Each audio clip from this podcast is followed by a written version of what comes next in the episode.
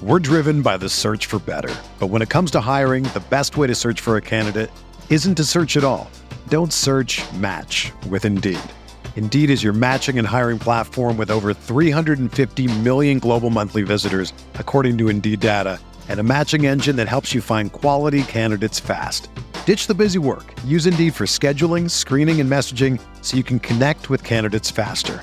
Leveraging over one hundred forty million qualifications and preferences every day, Indeed's matching engine is constantly learning from your preferences. So the more you use Indeed, the better it gets.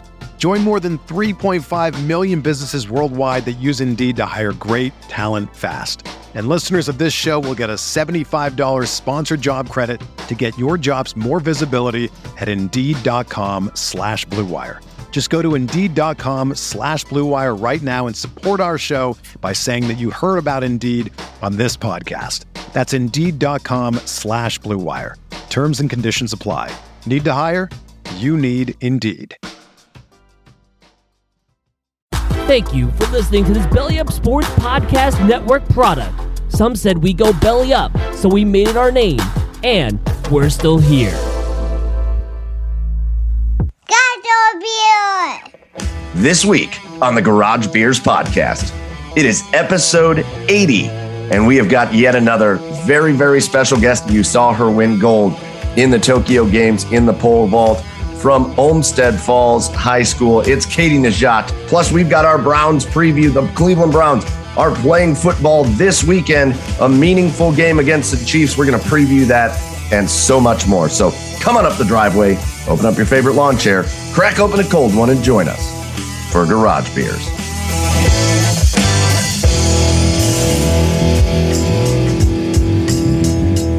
And welcome on in, everybody, to episode eighty of the Garage Beers Podcast, brought to you proudly on the Belly Up Sports Podcast Network. Go check out Belly Up Sports and Unhinged Radio. You can find the Garage Beers Podcast there, along with a lot of other really good podcasts. Go find the Garage Beers at The Garage Beers on all of our socials, on Twitter, Instagram, Facebook, TikTok, YouTube, and so much more. Uh, joining you as always, I'm your host, Michael Keefe. You can find me at Garage Beers Mike on social media. And with me as always, my two co-hosts over on the east side of Cleveland. He's the bald and the beautiful. It's Chad Meyer, Garage Beers Chad. What's up, Chad? Hi. That was nice. Wow. Yeah, that was my, that was my, That was my uh, okay. reaching puberty. Hi. Okay. So what's up? oh, uh, nothing. nothing. What's up with you? No, I'm just kidding. Uh, boys, I, I come to this podcast. I, I, I sit before you uh, an ashamed man tonight. I am full of shame. Standard uh, week. Because uh, I came to the revelation today that I have never watched Remember the Titans. What? Yeah. What? I've never seen a single... I didn't watch Remember the Titans. Of, rem- of Remember the Titans. Not one single bit. Wow. So yeah, I Joey, plan on remedying that. Joey, whose whose favorite sports movie moment was when Ricky Bobby stabbed his own self in the leg, has seen Remember the Titans. I'm paralyzed. You are so not paralyzed. Uh, All right. Yeah. So yeah, uh, I, how is that possible? I, I have no idea. It's I mean, it's like people that that haven't watched The Wizard of Oz. It's like, what are you doing? So I'm going to be remedying that situation real soon. Real soon. Actually, we're going to have to ask you to leave to go watch that, and we'll see you next week. All right, fine. I'll watch it right now. No, just kidding. You stay here. You do, you guys are just talking, and I'm like, oh, what the? Like I just commentate the movie. That's Gary Bertier. Uh, yeah. P S Did not know Gary Bertier's first name is spelled G E R R Y. Found that out when we did our fantasy football, our, our fictional fantasy football draft. Gary was G E R R Y. Oh, I did that. Uh, and I also didn't know, like I knew that was based off of like a true story. I did not know that they used all the real people's names. No. So like Gary Bertier was Gary Bertier. Like, yeah. I don't know, just wow. Man, look at that. that. That star needs to come by right now. The more you know. The, the more you know. The more you know. All right, so Chad's uh, sharing uh, some some sad information, but something that he'll get remedied. And you know what, Chad, you better fix that for next week because we're going to want to hear a movie review of Remember the Titans from Chad Meyer next week. That's uh, your again, sweet follow, ass, I'll have it. Follow Chad on his socials, at Garage Beers Chad, and down in Nashville, Tennessee, at Garage Beers Joe. It's Joey Whalen. What up, Joe? What up? What's going on, man? I had a big weekend. Did you? I did. Did I you? I did. It Did was, you? It was quite an eventful and wonderful weekend, and I am now engaged to my fiance. Oh snap! Oh sucker! It was really funny because the entire time uh, we were prepping to do it, uh, Michael and my sister Katie were um, sneaking around, like getting ready to like take pictures of us.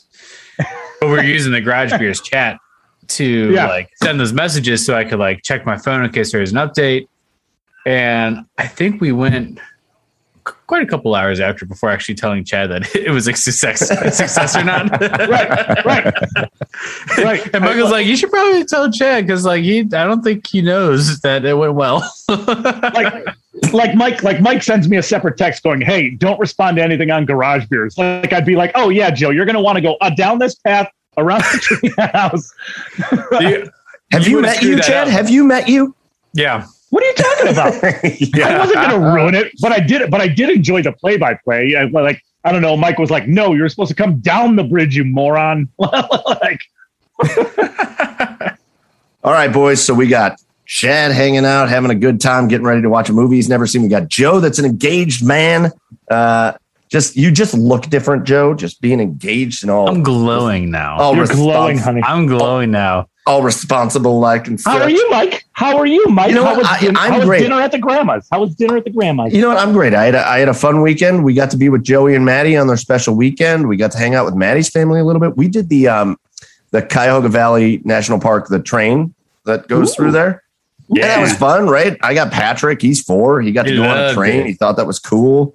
Uh, So we got to do that. I'm just, I'm in a good mood. Life is good. This week is flying by. We got a Browns game coming up this weekend.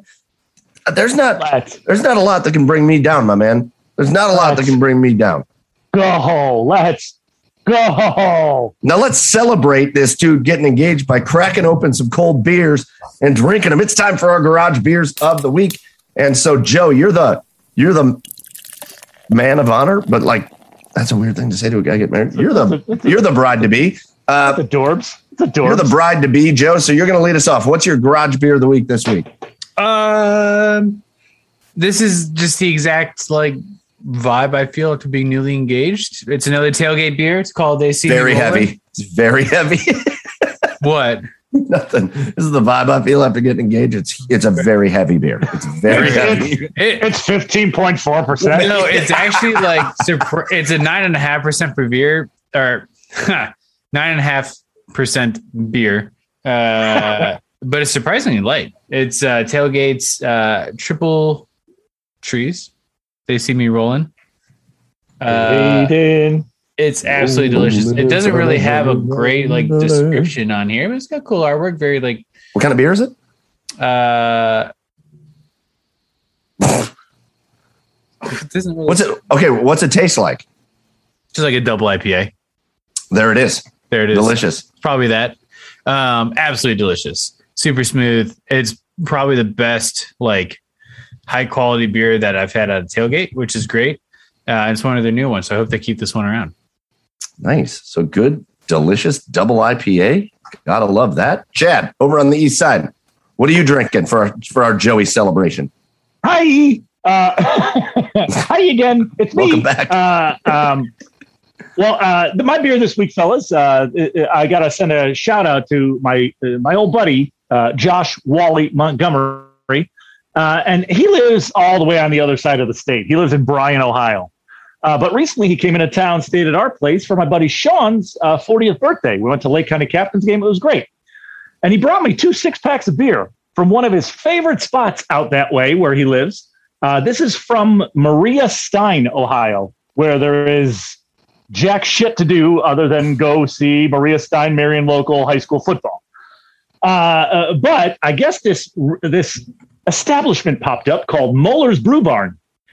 And uh, this is a beer that they actually collabed with the Brew Kettle on, and it's called uh, Summer Cabrewin. And it's a it's a it's a hazy pale ale, and it is uh, it's very fruity. It has ta- it has tangerine, mango, uh, lemon, and pineapple in it. Uh, and I gotta say, it's pretty good, fellas. It's it's not overly hoppy. Uh, it is a, a pretty smooth drinking beer. Very a very drinkable summer pale ale. So it's a uh, Moeller's Brew Barn, and this uh, Summer Cabrewin hazel hazy pale ale. Love it. Who doesn't love Cabrewin? Gotta love that. All right, so that's gonna bring it to me, and I'm gonna I'm gonna I'm gonna repeat a uh, a brewery that's already been said on here. Uh, but hold on, let me crack this open. Mm. Mm.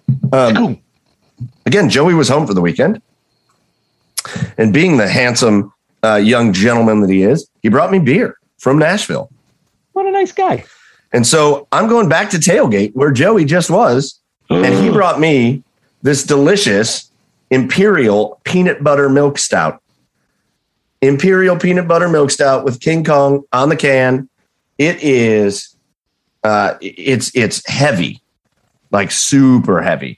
It's one of those super thick, just almost like almost the consistency of pudding, uh, milk stout. Ooh. And it's that's my fa- that's my favorite way to drink a stout is just when it's heavy and thick and and and you almost have to chew it. And this thing, again, it's Imperial peanut butter milk stout.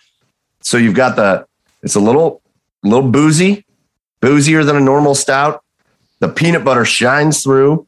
It's got a sweet kick to it. Man, it is grade A delicious. Listen, listen.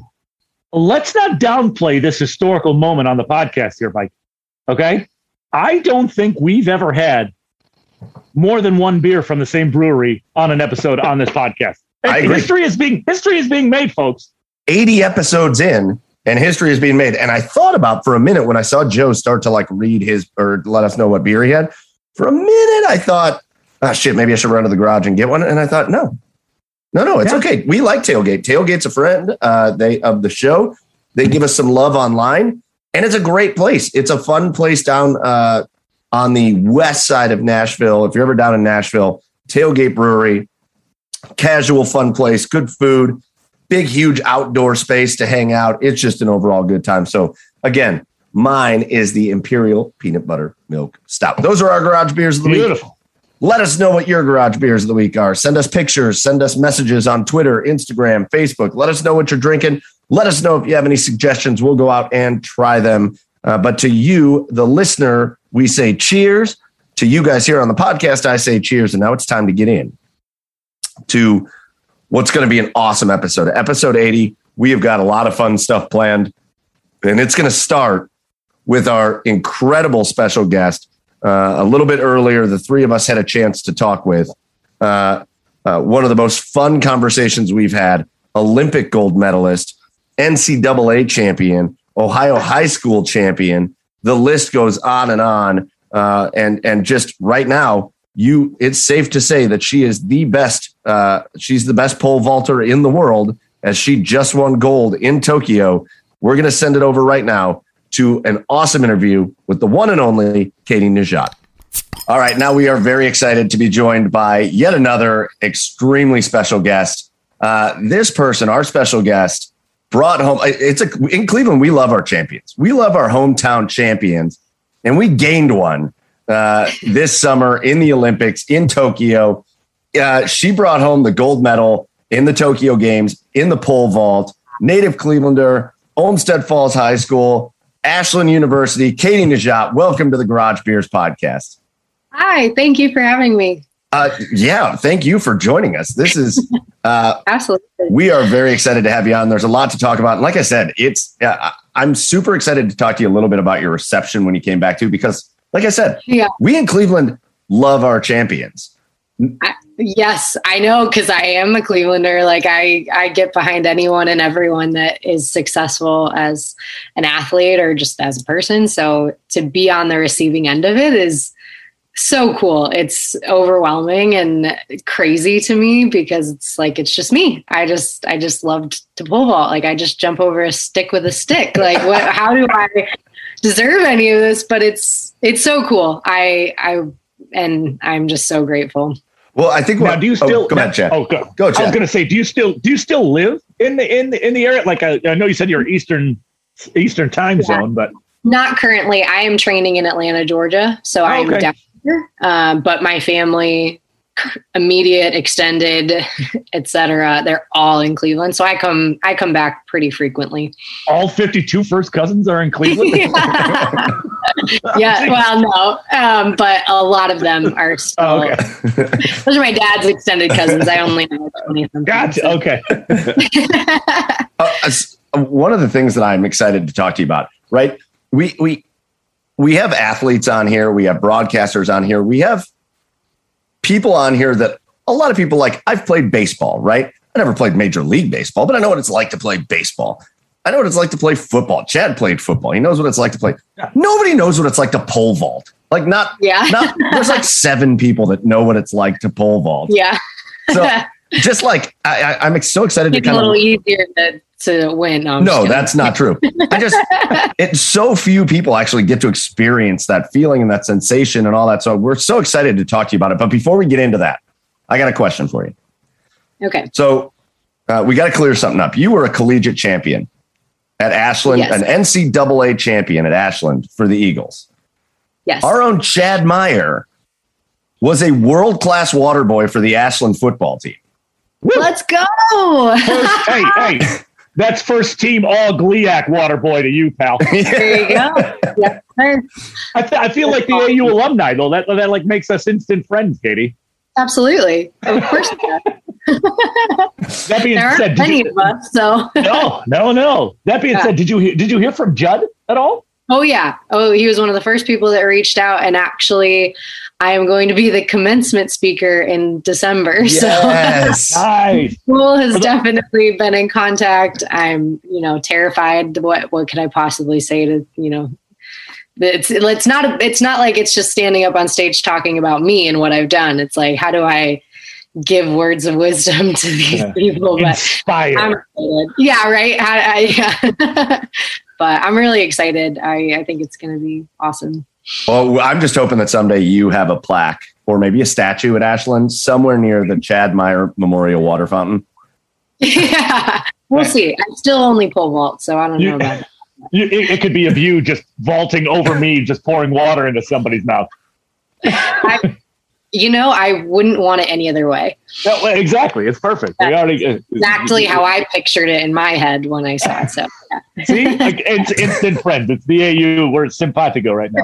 I feel like in fairness, I, I feel like I almost have to say something nice about Chad, and I can't pull myself to do it. But Chad, Chad actually did play football. So he wasn't, nice. wasn't you know. He wasn't just the water boy, but he was part-time. Part-time. He played both Never ways. Uh, yeah. All right, so... First and foremost, Katie Nageotte, Cleveland native. What makes one start in pole vaulting? Like, how did you get your start as a pole vaulter? So I, when I was in seventh grade, it was the first year we could do sports for our school, and track and field was on the list. And I, I was somebody that wanted to try everything, any sport. So I liked that track and field. They're You could run, you could do field events, you could do anything. And so when they took us to the high school the first day, I saw the high schoolers doing it. And I was a gymnast when I was younger. I loved anything involving adrenaline and upper body strength and daredevil-ish activities. And so it really just drew me in immediately. But at that time, there it was so new for women. It had only been in the Olympics since two thousand, and this was two thousand four. Um, so it had only been in the Olympics one time. And I think my coaches, it's a very technical sport and it's very intimidating. So I think yeah. they didn't want to deal with, you know, a middle schooler doing it, but I just begged them for days to let me go over and try it. And they finally did. And I Just when you first start, you're gripping so low, you're gripping like halfway down on the pole. It's you're more like long jumping into the pit, like, but just happen to have a pole in your hand, kind of swinging. And so it's not what it looks like now uh, or like at the elite level, but it just was so fun. And even the second day I came out and I landed back on the runway. just oh, no. A little too high. I got a little too excited, gripped a little too high. It was very humbling, um, but I still... Still loved it. this, is, this is easy. Oh, no, it's not. Oh, no. Yeah, right? I was like, first day, got this. Nope. I still nope. remember being like, first of all, track and field, not this guy. But uh, I remember seeing a video of a guy, and I feel like this is like one of the oldest like uh, viral videos, a video of a pole vaulter, uh, a male that cleared the bar and like was oh, kind of celebrating that on his way down. But then his pole came over and got him yeah. right in the groin. And I was like, well, that sport is not for me. Yeah, that, that is not it. Yeah, it doesn't happen very often. And that's the thing is like the pole breaks, those those videos, they're circulated everywhere, but they're pretty rare. Yeah. Um, I mean, usually if you're doing it relatively correctly, it's it's honestly a safer sport than it looks. It's safer than gymnastics or football because it's very consistent. Like yeah. you, you lean in the pit. It's just, I think a lot of times you get maybe some high schoolers that get excited and grip yeah. a little too high, but they're actually gripping high enough and strong enough to, you know, get rejected in the air. Um, but yeah, so stuff that it doesn't happen too often, but yeah, I mean, Sandy Morris, who won the silver medal in twenty sixteen, uh, she, yeah, she was coming down the pole, clipped her right in the leg, and she has like a, a mark. Oh. Like, but yeah. I think the way that I go over, I always kind of push it back or to the side anyway. So it's usually more the people that are working the standards that kind of have to look out. I, I hear uh, uh, planes could be dangerous for breaking poles too. Say like back in May, like on the way back from an event. Oops. That had to have been like, oh, what, what, what happened there? That had to have been a nightmare. I, I don't know. Um, I to this day, I still don't understand because the amount of force that it would take to snap an entire bag of poles in half, because these poles are designed to bend. So, you, so to have nine of them in that tube, you know, snap in half to where it would break is in, insane to me. But yeah, I just walked over to baggage claim, and from a distance, mm. I could see that they were just laying there, but I saw one of the workers just pick up an end, and it kind of went like this, like bent in half, and like yeah. half of it stayed flat and then half of it lifted. And I went, oh no, that's not supposed to do that. And I walked over, and sure enough, every single one of them was snapped in half. Oh my gosh. Jeez. And it was very nauseating. I mean, I'm one month out from the trials, so it was just not, not what you want to deal with, but it ended up being, in a weird way, the best thing to ever happen to me, because I, in the turn of events, got to try different pole companies and brands, and got on a different brand that I think really made the difference for me. So yeah. Overcoming adversity. Love it. Yeah. There it is. There it's been it is. My whole year or career really, but yeah. Well, so here's the cool thing, right? So you've been a champion at like every level, right? You set a, you set a state record in Ohio in high school. You're an N C double A yeah. champion from Ashland.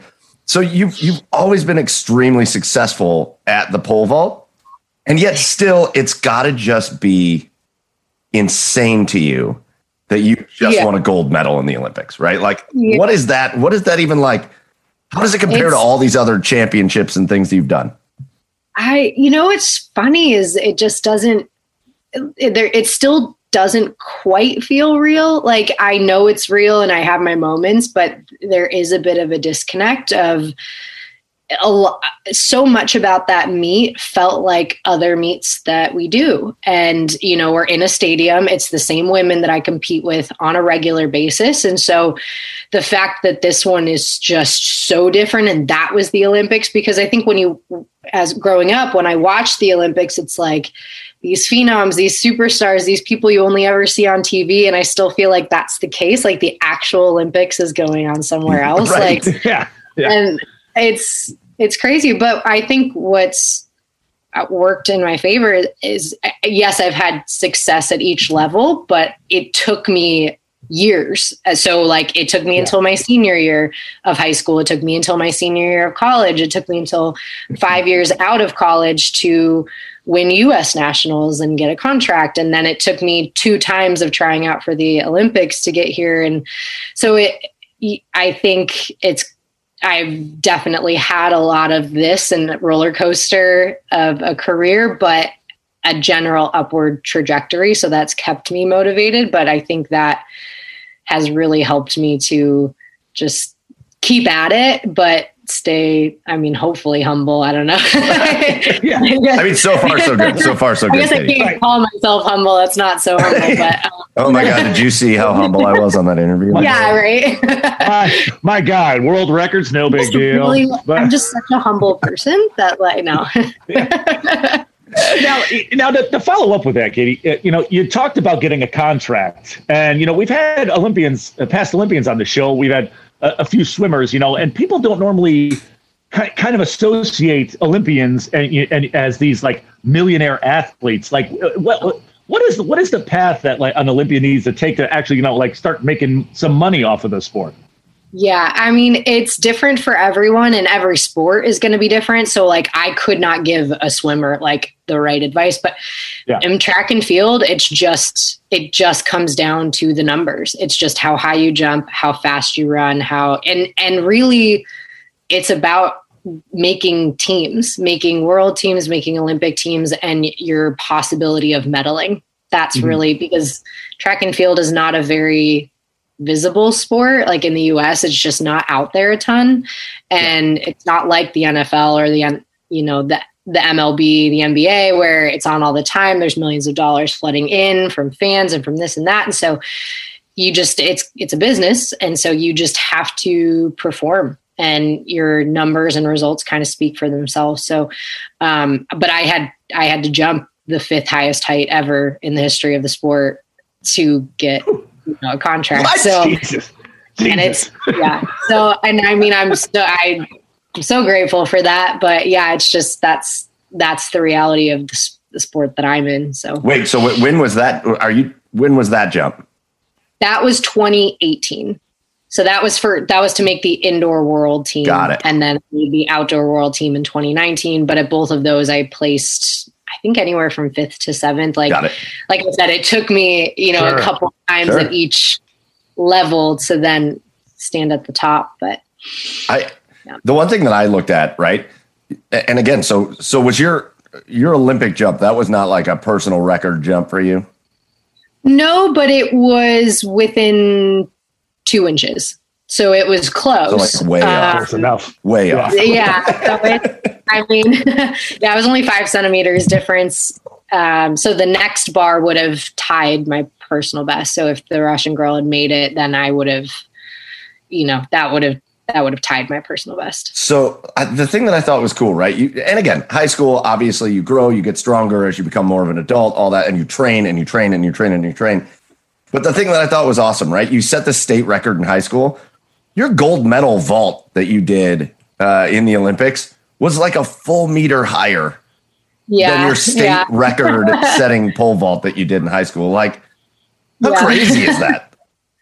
Yeah. I mean, it's, I'm glad I didn't know how long it would take or how much higher I would have to jump, because I probably would have given up a long time ago. I think I was just like, just enough full of myself that like I was like, oh, I could I, I could do this professionally. I could do this, like, you know, and, and I think I think myself and other high schoolers included, like they they think it's very linear. Well, I jumped like, you know, this much of a P R this year, so I'll do that next year right. and do that. And that's not, and it takes so much more work and so much effort just for centimeters that like I I am glad that I was pretty delusional to that, because I would have possibly given up a long time ago. So uh, here's a question that I had, right? The one downside of everything that went on in Tokyo in the Olympics is that normally like the Nageottes are there. I mean, yeah. And friends and family, and like there's plans and you've got this cheering section and all that stuff. So like, yeah. was like How how much did Team U S A become the family for you and, and your teammates as far as celebrating your gold medal uh, and, and, and living it up? And how fast, after you won gold, how fast did you call somebody at home, somebody family to celebrate? Pretty quickly. Um, yeah, it just, I, I mean, the Team U S A camaraderie, you can just feel it. Like I... Even from other teams, I walked to di- to breakfast the next day, and the baseball coaches were telling me congrats, and you know other sports are. So it was just, but at, at, when I competed, I was you know one of the last events of the day, and so the only people after me were the multis, and so I'm up doing an interview, and then I just hear screaming from behind me, and it was all the the multi girls cheering me, and it just so nice. Um, But I think the thing I will say, as much as I would have loved for my family to be there, um, yeah. I was kind of glad it was very cut and dry. Sure.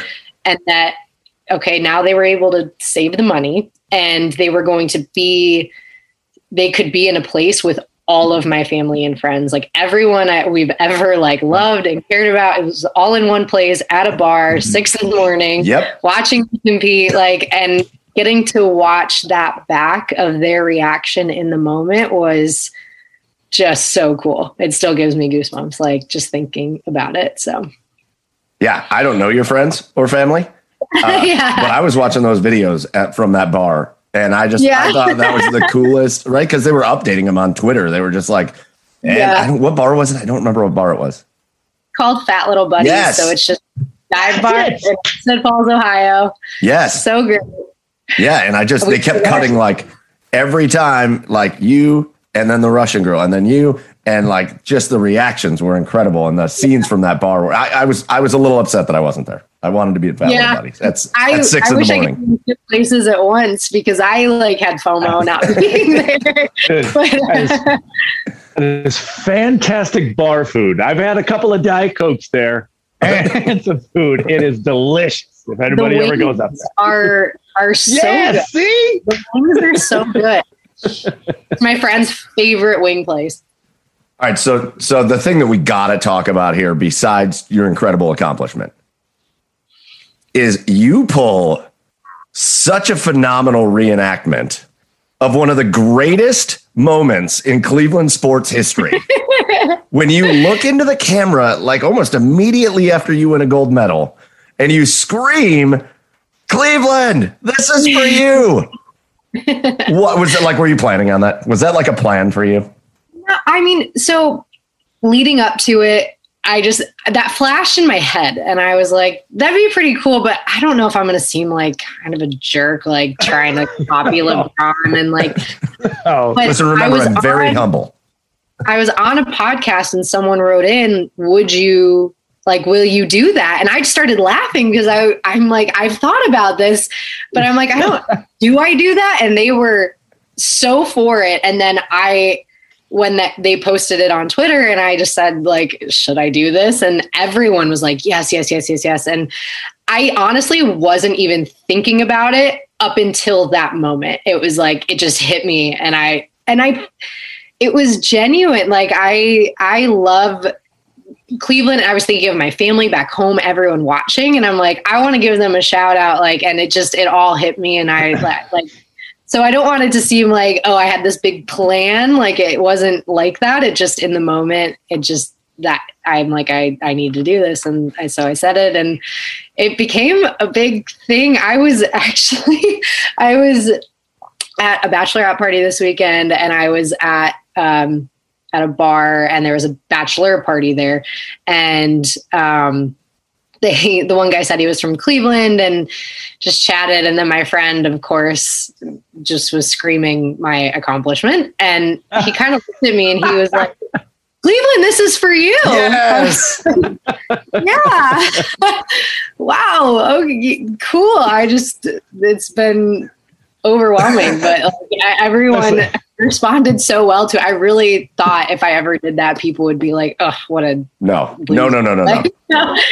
no. Listen, listen, listen, man. I, I, I hate that you did that. I'm really humble. You know, Cleveland yeah. champion, high school champion, gold medal. Okay. My siblings, no big deal. Uh, all I know is it's seven in the morning or whatever time it was when you did that. And I was like, it was like better than a cup of coffee in the morning. I was like, people in my house were like, what are you talking about? Oh my gosh. Yeah. I think uh, my friends stayed at that bar for a while that day. Some of them went to work after, some of them didn't. Uh, uh, I would, yeah. Why would you not stay at that bar all day? That is, yeah. If there's anything worth celebrating, it is that. Uh, so I think one of my favorite things about watching pole vaulting is that there's a Wile E. Coyote moment. And so it's always whether a jumper is it a vaulter, a jumper. I I, I don't want to sound one. like an yeah. idiot. No, no, either one. Or more of an idiot than I normally am. Uh, no, we'll call them like jump days or okay. We're gonna today. So yeah, you're good. Okay, so the jumper either clears the bar or they don't, and there's this yeah. moment where they react, but it feels like they're not moving. They're just like hanging in the air, and they react like Wile E. Coyote when yeah. you jump off a cliff. Yeah, you had a great one. Like Thanks. You cleared, and your face was just like pumped and excited. And you were just like yeah. suspended in the air. Like, does it feel yeah. like you're kind of suspended in the air at that moment? Like, you like, is it like a pause yeah, for you? I, yes. Like, it's just, you know, you haven't touched it. And it, I, I think in that moment, I, what I love about pole vault is we don't have time to calculate what our face is going to look like. No. It's just pure reaction. Like it would, it, like that is just as honest as it gets. And so, I, I really like that. And I think part of why I was so excited with that jump was, one, the meet didn't start well. And so it, I think once I had found my rhythm and then cleared that four ninety bar, which is the sixteen foot barrier, to do that, having not started so well, mm. that was exciting. And I knew that that was going to be tough to beat. I, I, I knew that both of those girls could have cleared it and are very capable of clearing it. But that was going to put me in a better position, and clearing the next bar would be difficult. Um, and then when I took off the ground, I really thought I messed it up. I, you can, it, you, when you take off the ground, like you feel immediately if it's like a good jump or not, like things are smooth, energy is transferring seamlessly.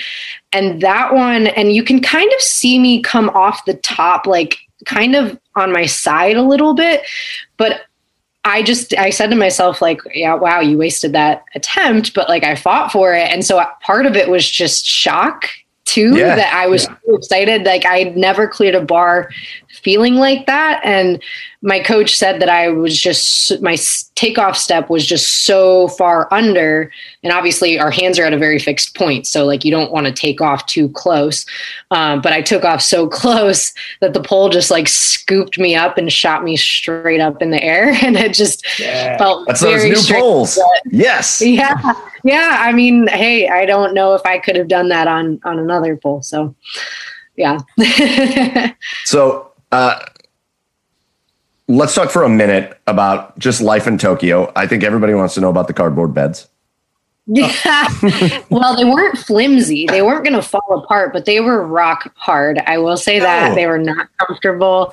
Um, they, I brought two mattress pad covers, and it's still, I, I do think, so part of, I think why my first couple attempts were not great was all during the warm-ups, my quad on my takeoff leg was so tight. It would not loosen. It kept cramping. It kept grabbing in a way that I've never really felt before. And it was the closest thing I felt to, if I jump off of this wrong, or if I'm, if I do too much too soon, it's going to tear. Uh, it's just going to fall. Yeah. Oh. And I'm like, really? Of all the meets, you want to start this today? Like, yeah. Right. Um, and so I think part of that might have been that the beds just, my hips never really sunk in. And the whole yeah. time I was there, it was just, my legs were just crazy tight. So, um, yeah, the beds were something. Not recommended. But they, they Not did the recommended. Job. You know what? Like, you got to give it to them for, you know, they can recycle those, and then they're going to, you know, turn those into apartments. And so it worked, and I'm fine. I did fine. So you did okay. You did okay.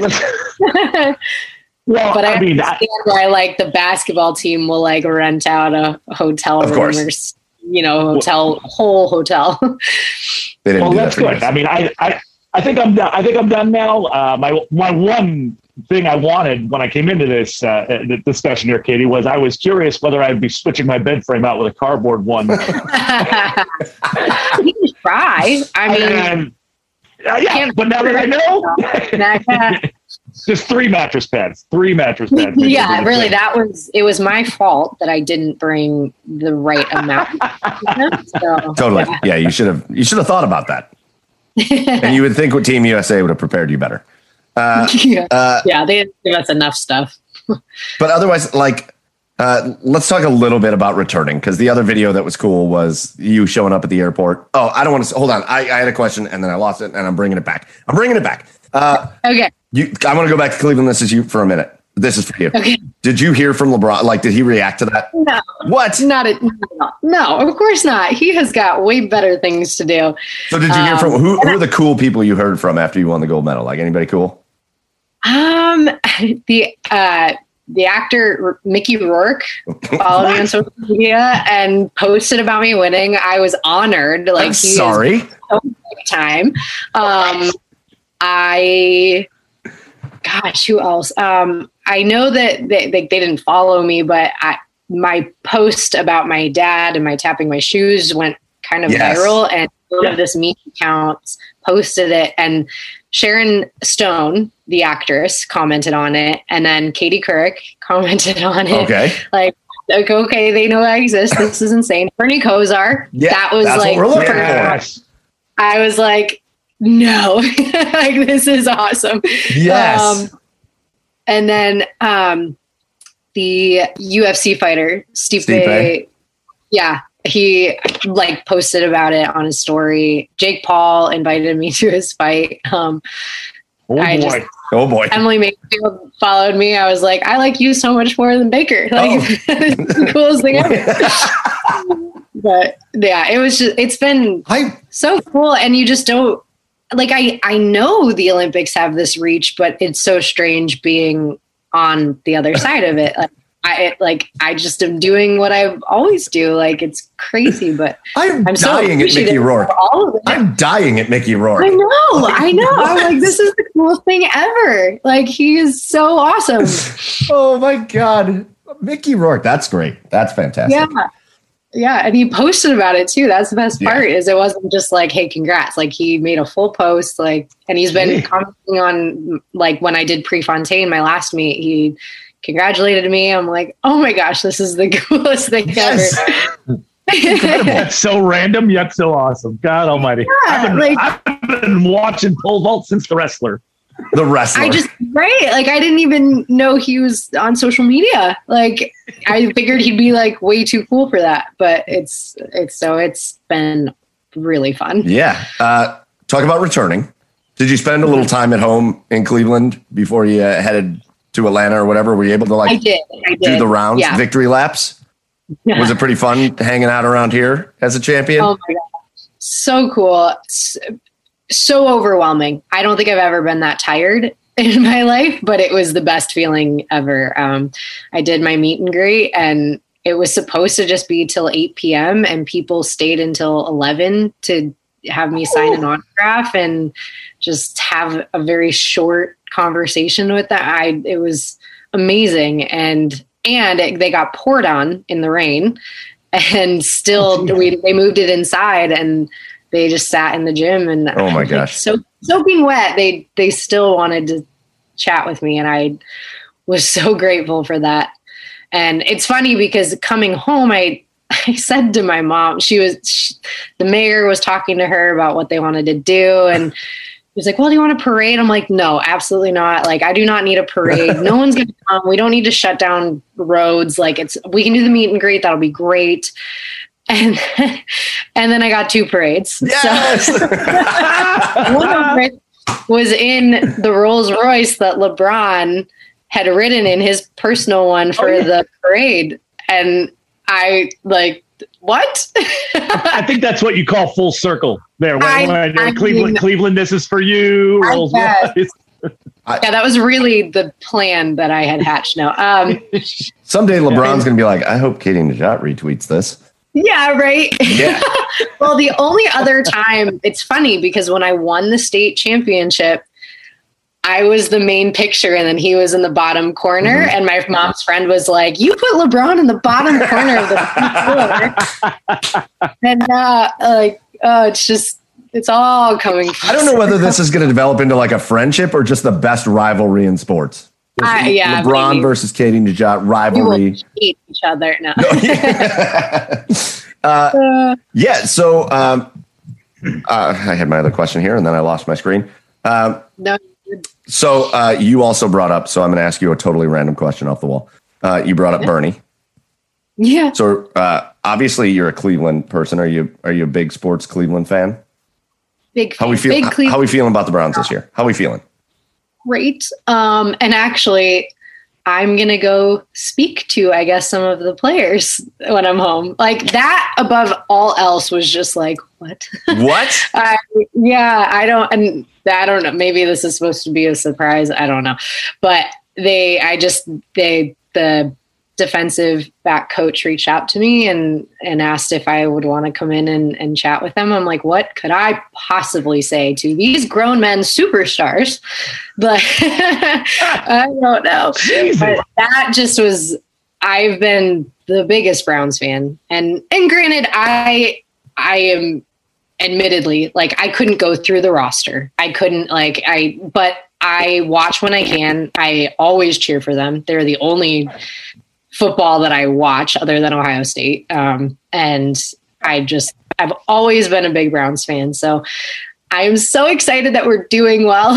Yeah. Right. It's so much more fun. We're doing this. I, I don't know. I don't know. I, that makes me excited too. Uh, Olympic champion Katie Nageotte's feeling good about the Browns. Uh, and that's gotta mean something. And LeBron's arch nemesis is well, feeling good. Are you going to be the bad guy in the next Space Jam movie?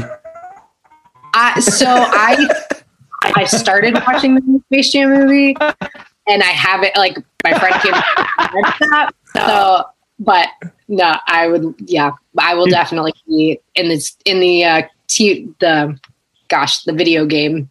Yes. You turned it off. You, you, you turned it off when you realized the rivalry was on. You're like, no, no I can't, I can't finish it.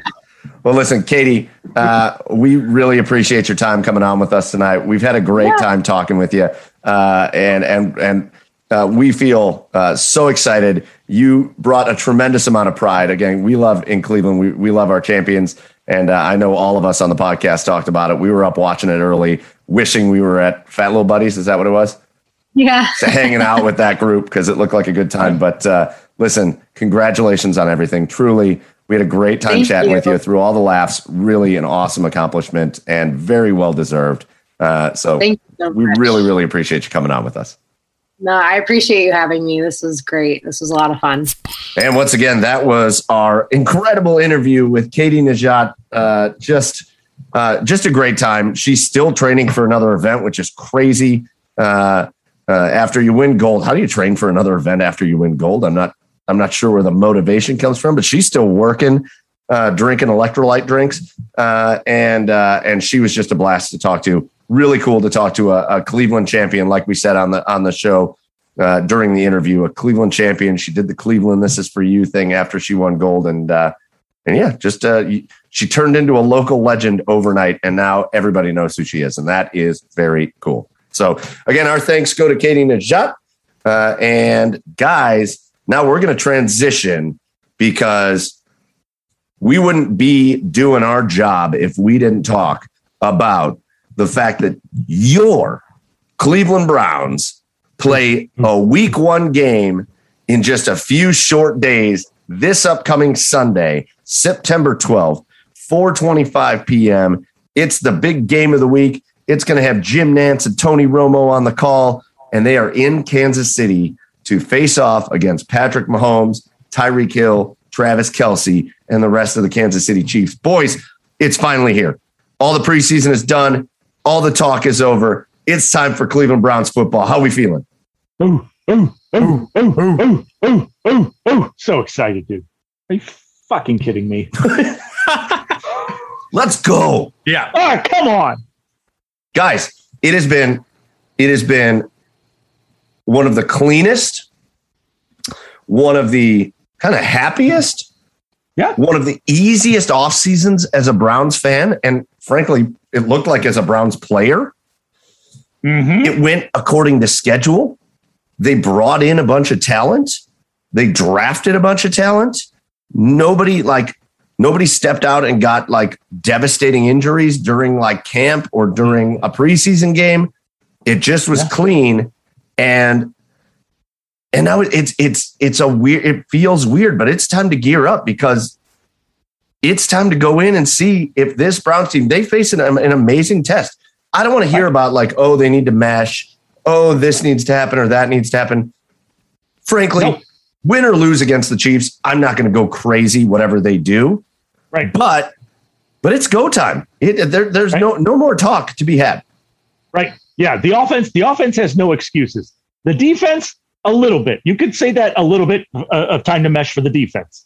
Uh, you know, there were a couple of injuries in camp, but, you know, they, they are breaking in almost a br- pretty much a brand new secondary uh, and, and a few linebackers. So, you know, the back half of the defense, they do they do need a little bit of time to mesh, I think.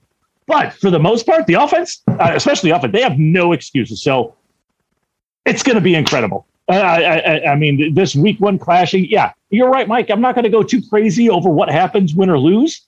Uh, the only thing that really is going to scare me is if they're just not competitive at all, which I don't, which I don't think will happen at all. So uh, yeah, it, it's an early week one test to see what these, to see what the Browns are made of, and I couldn't be more excited.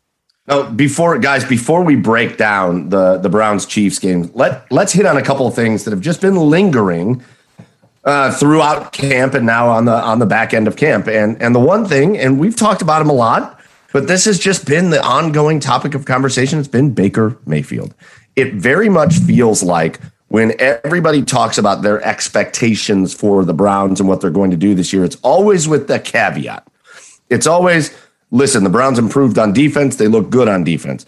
The Browns are good at wide receiver, good at the offensive line, amazing at running back, amazing at wide receiver. And then it always comes down to that last piece. And it always, everybody that talks about the Browns says, but it's going to depend on Baker Mayfield. Yeah. And so the conversation all around town this week has been, is Baker that guy? I think we've all established that Baker is a winning quarterback. He's a very good quarterback. But the question is, and I think it's a fair question, is Baker, is Baker the guy that's going to take you to the Super Bowl and win it? Yes. Go on, Joe. I have no doubt. I mean, uh, he... has gone through incredible adversity his first three seasons.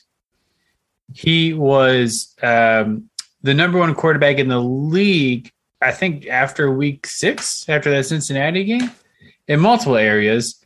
And the most promising thing from last season and his numbers that stood out to me the most is, you know, it's easy to say, like, the Browns have such a strong running game. Like, that obviously opened things up for Baker. Uh, Baker's numbers went up. Um, I don't know the exact rate, but completion percentage, downfield passes, um, uh, and touchdowns all went up, uh, while his percentage of play action passes actually went down the rest of that season. Ooh. So he's a more poised quarterback, more confident quarterback. I think he's built great chemistry in this team with all of his receiving core. He was just in Montana with Austin I saw that. and Jarvis Landry and Odell Beckham Junior over the yep. weekend, getting some mm-hmm. reps in, getting some team bonding in. Uh, so, you know, he's putting in, uh, and this team is putting in the work, uh, I think, to take us to that next level. Um, it's tough being uh, a, a fan favorite going to this year because I feel like fan favorites always have something that comes up that might hinder the season at some point, but uh, I'm cautiously excited right now. Oh, Joe, I, I and I love Chad. I'm going to get you uh, get your thoughts on Baker in a second, but I love the I love the stat, man. That was that was big time. The stat that his his passing and his accuracy and his his big play threats and all that stuff all improved over the course of last year, while his play action passes, which is what he used to threaten, was the play action scheme. That was his kind of bread and butter, and that's kind of what we thought would be the primary scheme of that offense last year, but as he was getting better, they were actually decreasing the amount of plays, Ooh. action plays they were calling for him. Love that. Chad, What do you feel? Uh, I think he is, but I, I, I think he's still. Jesus? Yes, of course. Uh, I think he's Jesus. Uh, uh, praise maker. Uh, no, uh, I think the intangibles are there. All of the intangibles are there for Baker to lead us to the Super Bowl. Um, but I, I, I think it is fair. And, I, and the only reason I think the narrative is still there is because of all the adversity he's faced in his in, in his first three years. You know, the, the different head coaches, the different offensive systems. I, I think the only reason that narrative is there is people want to see him uh, keep improving in the same system, you, you know, with the same coach, uh, with the same offensive players around him. I, I think that's really the only question that still remains with Baker and why that narrative is out there about him. And he can erase all of that this year. He can erase all of that. And I think he will. I, I, again, Baker Baker is he's he's confident with a little bit of cocky. Uh, I, I think he's got I, I think he has. Again, I talked about all the intangibles. I think he's got all of the skills to be able to lead us to a Super Bowl. And I I I sure hope he proves everybody he proves everybody wrong and erases that narrative this year. So that was the long answer. Short answer, yes, I think he can be he's the quarterback that can lead the Browns to a Super Bowl. Boys, I'm right there with you. I think I think part of the reason that, that the concern still remained uh, uh, for people even through last year is I think it'll be a motivator for Baker. Yeah. Listen, he wasn't he yeah. was really good last year. He wasn't perfect though. And and and I gotta tell you, I think the one thing that's gonna stick with Baker that probably stuck with him all offseason, that he's gonna be able to redeem in the same place it happened at Arrowhead Stadium this weekend, is that Baker got the ball back in that game, late in the game, with mm-hmm. a chance to drive the team down the field and win, and they they didn't. They went three and out, and they had to they had to kick the ball back to to Kansas City, and then we all know what happened from there—the Henny run and all that stuff. Baker had the ball late in that game with a chance to drive him to win, and they didn't do it. And that's not a slight on Baker. That happens to every quarterback. That happens to everybody. It's not a slight on Baker, but I do think it explains a little bit of he had that chance, that kind of that to, to steal from March Madness, to the chance for his one shining moment, right? Of I'm in Arrowhead. We got it. We're, we're, we're down by less than a touchdown. We got a chance to drive down and win this game, and it didn't happen. And yeah. so I think people watched that and thought, uh, uh-oh, maybe Baker's not that guy. But I also think Baker probably has watched that a thousand times, and it probably is sitting with him, and he's going to atone for it this week. I, guys, I don't – of course I want the Browns to win this week. Of course I want to see Baker play well. Uh, I'm again, I'm not going to go off a ledge if that doesn't happen, but I do think – I think there's some – they feel like they need to atone for something in this game. Oh, sure. Yeah, I, I feel the same. And, you know, I think that's the mark of a, a great athlete, a, you know, a great leader, a, you know, a great quarterback. You know, you you saw the Michael Jordan doc. He had a documentary. He found things, just be it as small right. or as big as they could be. He found things to motivate himself. Yeah. And that's and that's what Baker constantly does. You know, he's he's cut down on it a little bit, but he still answers trolls online. You know, he I think he takes mental notes of everybody who doubts him. Yep. And, and, and that motivates him. And yeah, yeah. Like you said, Mike, I, you know, I, I do feel like they do have to atone for something, but I, I, yeah, yeah. I, I, I forgot where I was going with that, but yeah, he's, he's, he's, he's good. He's good. Man, he's going to be good. I'm drinking these beers from Marie, Maria Shriver, Ohio. And Maria Shriver. Uh, uh, guys, uh, the other, the other news that came out, uh, because I think we're all in agreement on Baker. We don't have any arguments. I, again, I don't know. I I think Baker can be that guy. I'm listen. You watch the dude throw the ball; it's fucking incredible, and and he's good at a lot of the things that I was watching, uh, like a breakdown of Ryan Tannehill down there in Tennessee. Tannehill's a good ball player, but he doesn't excel in certain areas, uh, mainly ball placement. Tannehill isn't very good at ball placement. He throws a catchable ball. And he makes plays, but he's not great with ball placement. Then they then they showed Baker. When he's rolling, man, he hits the guys where they can catch it and make plays. His ball placement is good. His accuracy is good. And again, I don't think it can be overstated. We've talked about it with several guests on this podcast. I don't think it can be overstated. It's the first time he's had a full offseason in the same scheme and system as he yeah. played in last year going into this year, if you don't think that's going to make him a better quarterback, I don't know what to tell you. The other oh, big news, the other big news out of camp today, uh, they set a depth chart, and their first round draft pick, Greg Newsome, is the starting cornerback across from Denzel Ward. They actually named him the most outstanding player of the training camp. Uh, uh, and Greg Newsome is your full-time starting corner uh, over there. Guys, what a, what an absolute home run of a pick. And and he hasn't even yeah. played yet. And, and you can't judge him until that happens. But by all accounts, he has been incredible all through camp. And this goes back to when we had Emmett Golden on the show. He said, for some reason, when you get good and the draft, you're drafting later, it almost gets easier. You just pluck this dude named Greg Newsome out of Northwestern.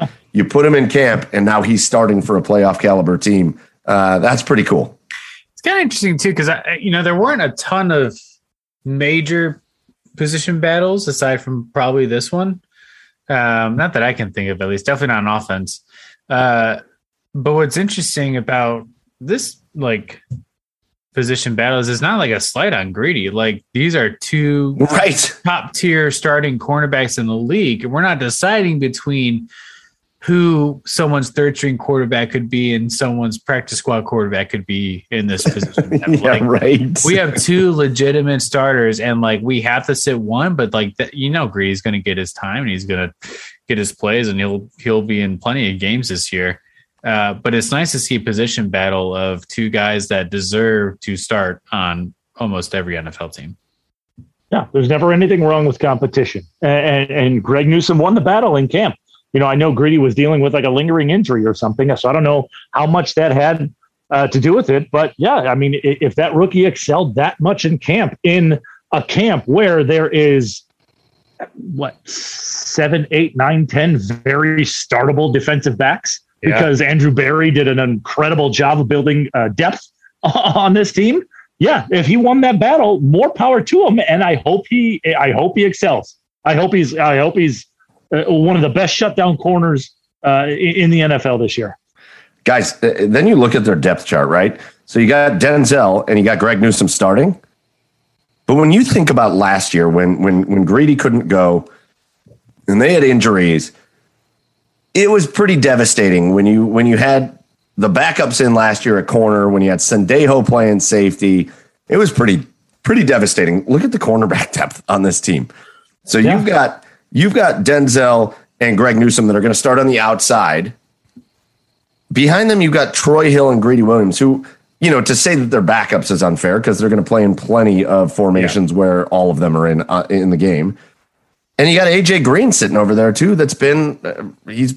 He has worked his way onto this team over the course of like three years now. So like the depth that they have built up at the cornerback position, God forbid. The fact is it's, it's rare for somebody to go through a seventeen game season all the way healthy and not have to miss a game here or there. It just happens to pretty much everybody. If I mean, one of these guys has to be out a game here or there and you can just sub in Greedy Williams or sub in Troy Hill, like that's inc- it's incredible. Shape. Like you could, you could have Troy Hill and Greedy Williams starting on many N F L teams as your two yes. quarterbacks, and like you would be very confident uh, in that secondary. Well, yeah, and that, and I mean, and that's just the way things are going now in the N F L. It's all about speed. It's all about getting east and west. It's not, it's, it's not even a, a ton about north and south anymore. I mean, it's, it's, it's speed, speed, speed, and you just.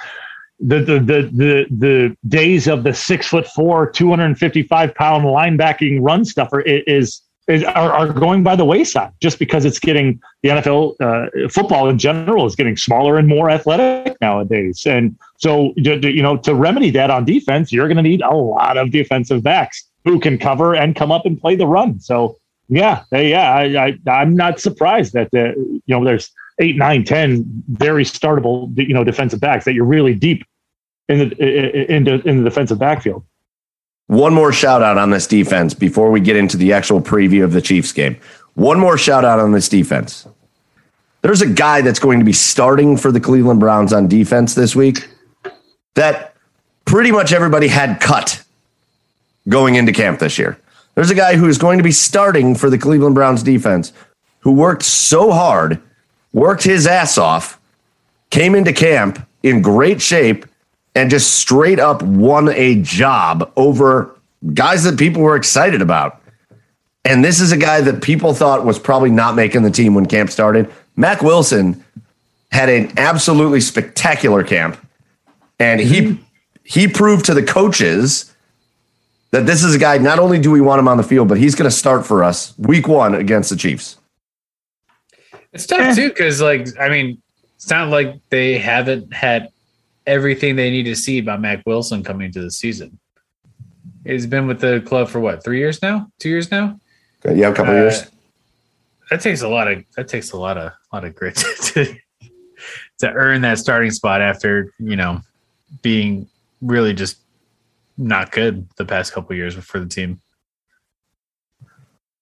I mean, good for him, uh, but I'm still not going to believe it until I see it. Like, that stigma of him being like the, the one of the worst linebackers to play, uh, a, a linebacker in the N F L right now is is is going to stick with him until he proves it wrong in games, in, in regular season games. So I, I'm very happy he uh, for him that he had a great camp and that he's going to be starting, but uh, he still needs to prove it in the games. Uh, you know, great, great that he had a great camp. It's, I mean, it's, I don't know, uh, uh, hell, uh, Andres Jimenez had a great spring training, and uh, look where he is. He, he's he, he's at he, he's at he's at triple A. You know, he was spending the year at triple A. So it's just great, good on Mac. I'm very encouraged by that. Uh, I'm glad he had a great camp, but you know, until he proves it in games, uh, I, I'm not going to hold my breath that he's going to be a really good linebacker.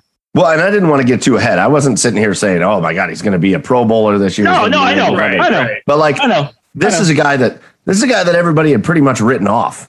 He's not going to make the team. They drafted Jeremiah Owusu-Koramoah. They drafted Tony Fields. They brought in other guys. This is a guy that isn't going to make the team. Not only does he make the team, but he's, he he impresses everybody so much that they trust him to go out there and be a starting linebacker. And again, in football, starting positions only matter at so many positions, because you better believe J- JOK is going to be finding the field uh, early and often in the game against Kansas City. Uh, you better believe that uh, guys like Malcolm Smith are going to be finding the field early and often in the game against Kansas City. But uh, the fact is, Mac Wilson's going to be out there playing a lot too, and he earned that. Uh, and and and again, for a guy that was written off, that's pretty cool. Now we'll see what he can do on the field. So here's what we will. Here's when we will see uh, what he can do on the field. Friday, four twenty-five p.m. Eastern time. Uh, it, this season kicks off, and it kicks off against the Super Bowl favorite, or at least one of the Super Bowl favorites, the Kansas City Chiefs. So let's talk about this matchup a little bit. You've got the most intimidating player in all of football in Patrick Mahomes at quarterback for the Chiefs. Mm-hmm. You've got one of the best wide receivers, specifically uh, in making big plays, in Tyreek Hill. You've got the best tight end in football in Travis Kelce. This offense, and you have an improved offensive line for the Kansas City Chiefs, although they will be starting uh, three rookies on the line for opening day. Uh, guys, it's the challenge for this defense. I kind of love it. And, and the reason I love it is, if you're new on this defense, if you're one of the like brand new players, John Johnson, Troy Hill, if you're Greg Newsome, th- th- this the season starts at one hundred miles an hour. Yeah, you don't get to start your season in Jacksonville. You don't get to start your season with Philadelphia. Your season starts at one hundred miles an hour with the best offense in the league. Uh, boys, just talk about uh, there's some changes for the Chiefs. Sammy Watkins no longer there. It looks like uh, Mecole Hardman will get more of uh, more playing time in the in the offense. Another speedy guy. Uh, I don't know. And your impressions of the Chiefs coming in, especially after uh, what happened to them in the Super Bowl last year. I mean, I, th- I think that out of these two teams, it's going to be a very like full circle moment this year. One team is going to start and end their season with this game. Uh, hopefully, not the Browns. Um, I don't know. I mean, there's it is not as clear-cut and dry of a Kansas City team as there's been in the past, which is tough to say because Patrick Mahomes, Patrick Mahomes can make anything happen. Um, But, you know, like I said, the offensive line is new. You know, they got rid of, um, uh, oh, blanking on his name. Bad time for that. Eric Mitchell Fisher. Schwartz? No, oh, okay. Eric Fisher. They got rid of Eric Fisher. He's in Indianapolis, I think, now. Um, uh, so, you know, they have a new look to them. They lost Sammy Watkins, Watkins on the receiving corps. So, um, you know, they might, like our defense does, their offense might have some, you know, figuring out to do to start this season off. Um, I think the key for the Browns in this game, though, is answering. Um, the Chiefs are going to put up points. Um, you know, it, it would be unrealistic to expect our defense to shut them off and shut them down right off the bat. Right. Uh, I think the most important thing for us to do in this game is to answer anytime they score. And then if we can get some in some other way, if we can force some turnovers uh, while we're on defense or have good special team plays, great. Um, but it is almost absolute that we need to answer every time that the Chiefs score, or else we'll we'll be in a pretty big hole. Yeah, I agree with Joey. I, I mean, I, I don't think you can waste possessions against the Chiefs offense. That is just absolutely dynamic all over the field. Uh, But that is the that is the biggest matchup that I'm looking for in this game. Is the Chiefs are breaking in a new offensive line, and uh, the Browns are breaking in a new defense, and, and we'll see. Not having a preseason with all the starters on the field is just that's going to be the biggest matchup to me to see how they how they fare. Uh, but um, You, again, even with that new offensive line, though, you know, like you mentioned, you still have Mahomes, you still have Tyreek Hill, you know, you still have Mecole Hardman, you still have speed all over the field, you know, Clyde Edwards-Helaire. So I, I, I think, you know, I think, I think you do. I, I think to have a chance in this game, you do have, like, I agree with Joey, you do have to not waste possessions. You have to get some sort of points on the board. And if not, you have to play the field position game and just and, and hope you get a stop. Uh, so, that, yeah, I think that's the biggest key to this game. Yeah, boys, I think, you know, defensively against that offense, I think I think what's going to be fun is it's it. You've got this revamped defensive line. Yeah. Uh, and, and you've got a lot of players that can wreak havoc in the de- in the offensive backfield with this defensive line. You're going to see Andrew Billings. You're going to see Malik McDowell. You're going to see, obviously, you're going to see Jadeveon Clowney and Myles Garrett. And I think those guys have a chance to control this game. Like, I, I again, I don't, it certainly is unrealistic to say, hey, the Browns should shut out the Chiefs. That's not, that's not how they're going to win this game. No, the Chiefs are going no. to get their points because they're that good. But those guys up front have a chance to make Patrick Mahomes super uncomfortable, and they have a chance to ha- to make him make mistakes. And he doesn't make a lot of them, but man, when you can get defensive pressure on him, as you saw in the Super Bowl, the the Buccaneers got so much pressure on Patrick Mahomes that it made his life miserable. Mm-hmm. The Browns have that yeah. capability on defense. They have that capability to do that. They have that capability to be so formidable with their front four that you can send a blitz, but just make it one guy. Just right. one guy, one linebacker, one Mac Wilson just blitzing in. Jeremiah Owusu-Koramoah just blitzing in off the edge.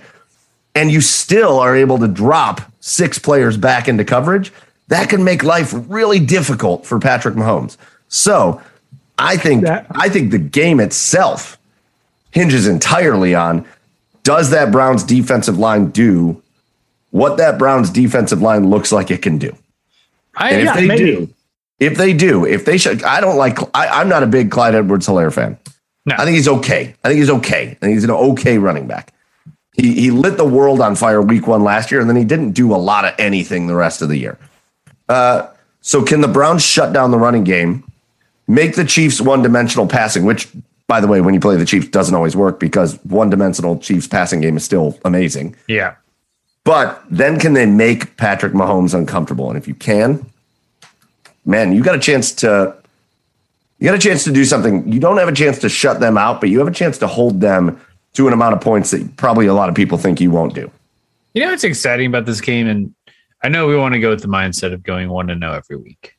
Um, but we, and like I said earlier, it's not like we're playing Jacksonville on the first week. Like we are starting at one hundred miles an hour right off the bat. Um. one of the biggest issues the Browns had last year when playing Baltimore was finding a way to contain Lamar Jackson.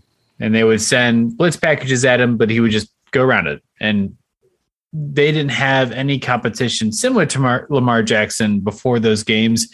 I kind of like that you're starting with the most elite team, I think, in the N F L uh, right off the bat, and you get some real good competition. It's going to be probably one of the hardest games they'll play all year. Um, but it's great for this defense that's not experienced with each other uh, to learn how to contain somebody like Patrick Mahomes, or learn from not being able to contain Patrick Mahomes. I think that's a great experience for this defense to have right off the bat. Um, and I think that could help form them into a, a really dominant defense later in this year. On the other side of the ball. Well, oh, that, go ahead, Jeff. No, I, I was going to say, and, and and that's the thing with the, the, with this year. Yes, you know, I mentioned before that they are breaking in a new, the Browns are breaking in a new defense. But uh, this defense on paper is is is really good, is is really, really good.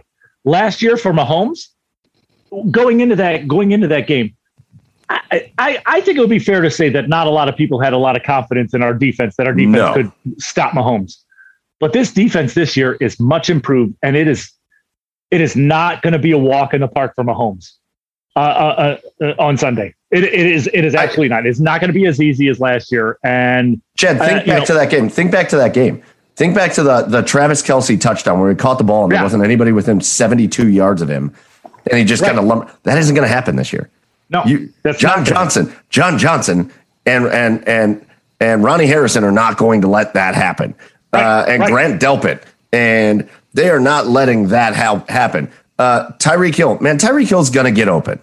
Like, that's a thing that's got to, here's the thing. Like, if I'm coaching the Browns, if I'm coaching the Browns and Patrick Mahomes hits Tyreek Hill for a seventy yard bomb down the field for a touchdown, I kind of throw my hands up in the air and I'm like, you know what?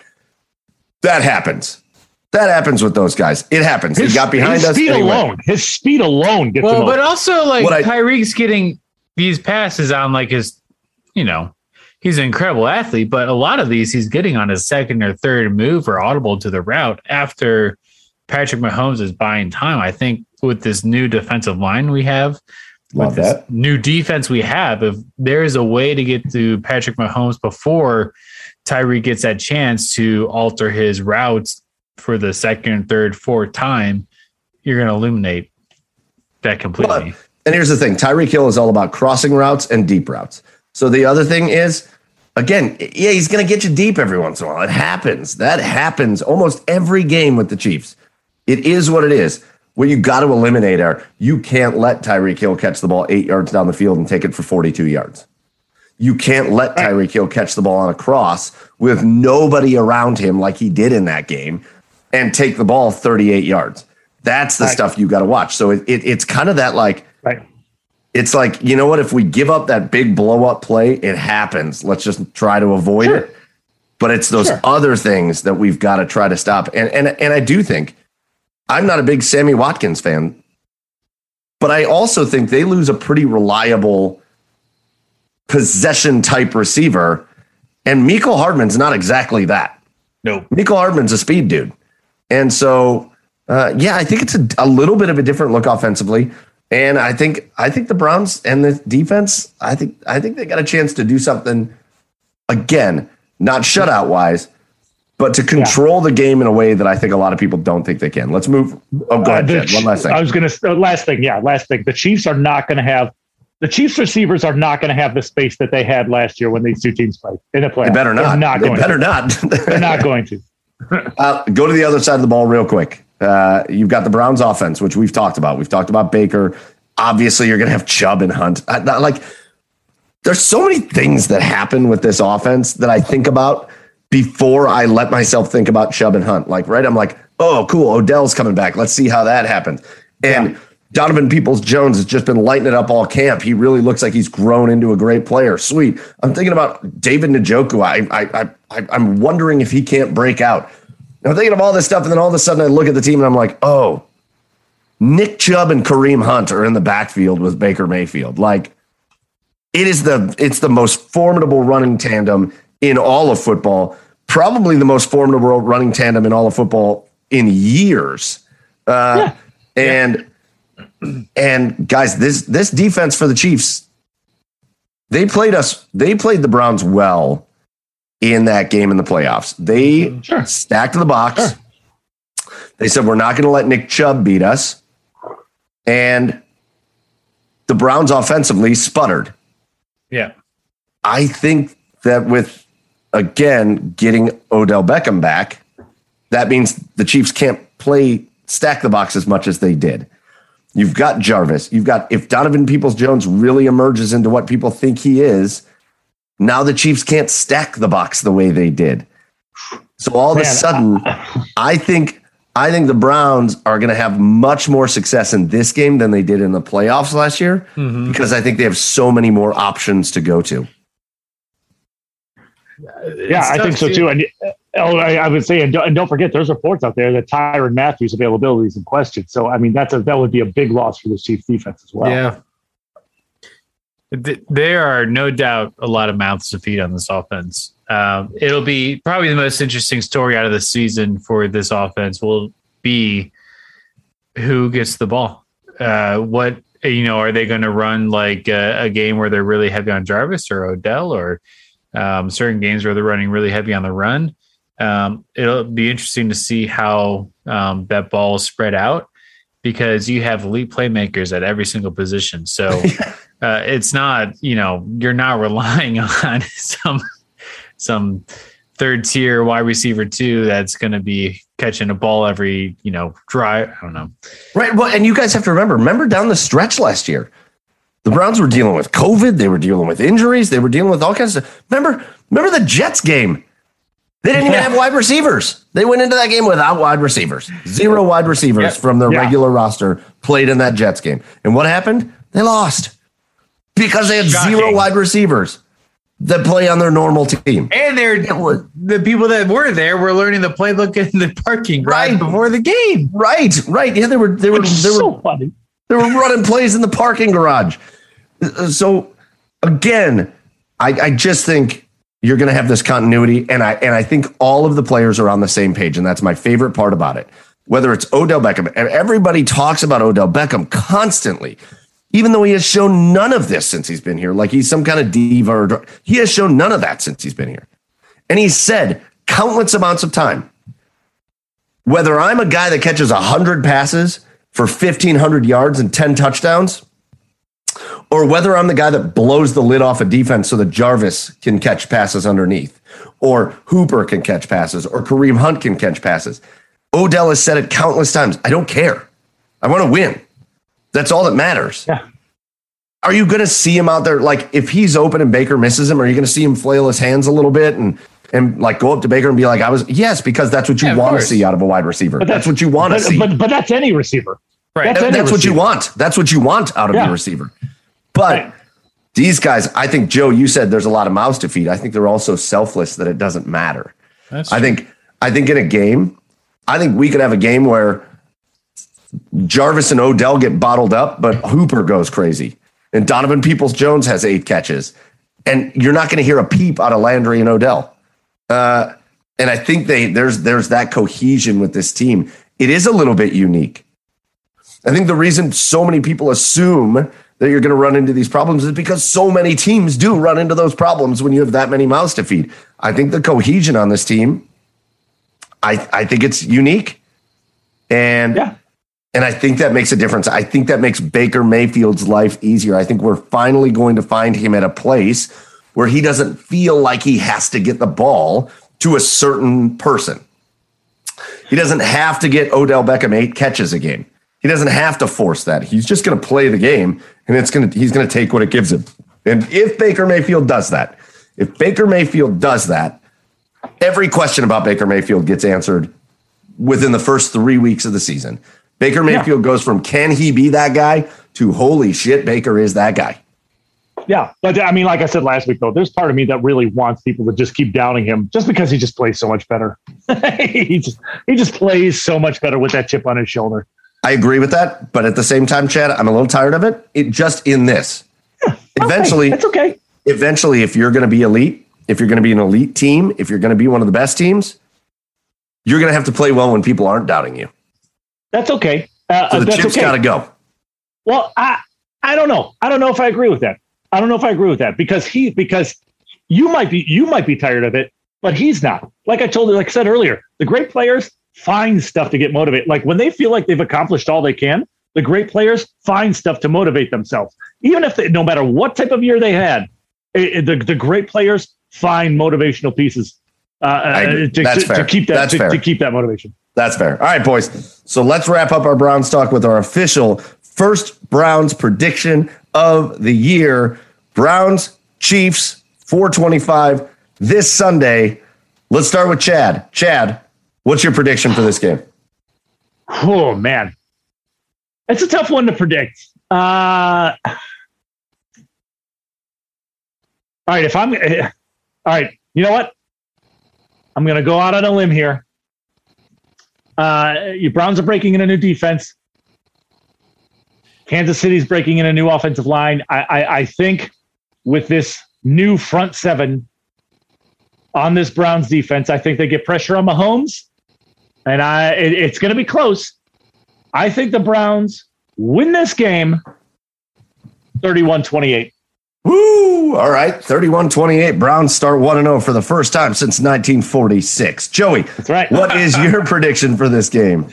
Uh, same kind of boat as Chad. I think um, I think this game's an absolute shootout. I think uh, the key is that the Browns are answering every time that the Chiefs score and then some. Um, I'm looking at a thirty-five twenty-eight Browns victory. Ooh, Browns, let's go. Uh, all right, so that brings it to me, and I'm I'm real on the fence. Yeah, I'm real on so the was fence. I. I, I I'm, when you ask I, me, so was I. I'm real on the fence. Uh, I I think it. I think it's a classic. I think it's a classic week one game that we're going to be talking about all season. I don't think it's going to be feels sloppy. Like it, it feels like that Baltimore Cleveland game from last year. Yeah, I don't think it's going to be sloppy.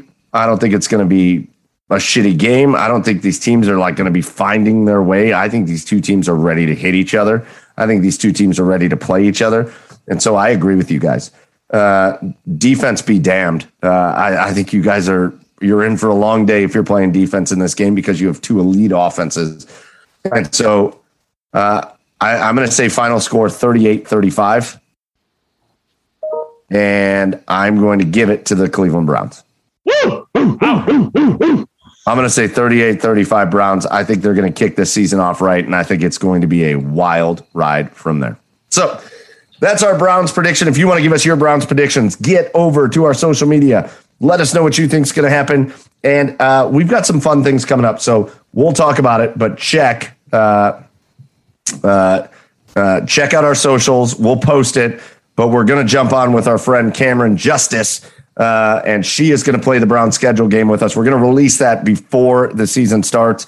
So get ready for that. And then as we did last year, one of us, two of us, three of us, somebody, we will get on and we'll do a live post-game Browns wrap-up show after the game, talk about what happened, uh, and uh, and just discuss that with you. And you guys can be a part of that as well. So stick tuned, stay tuned to our social media.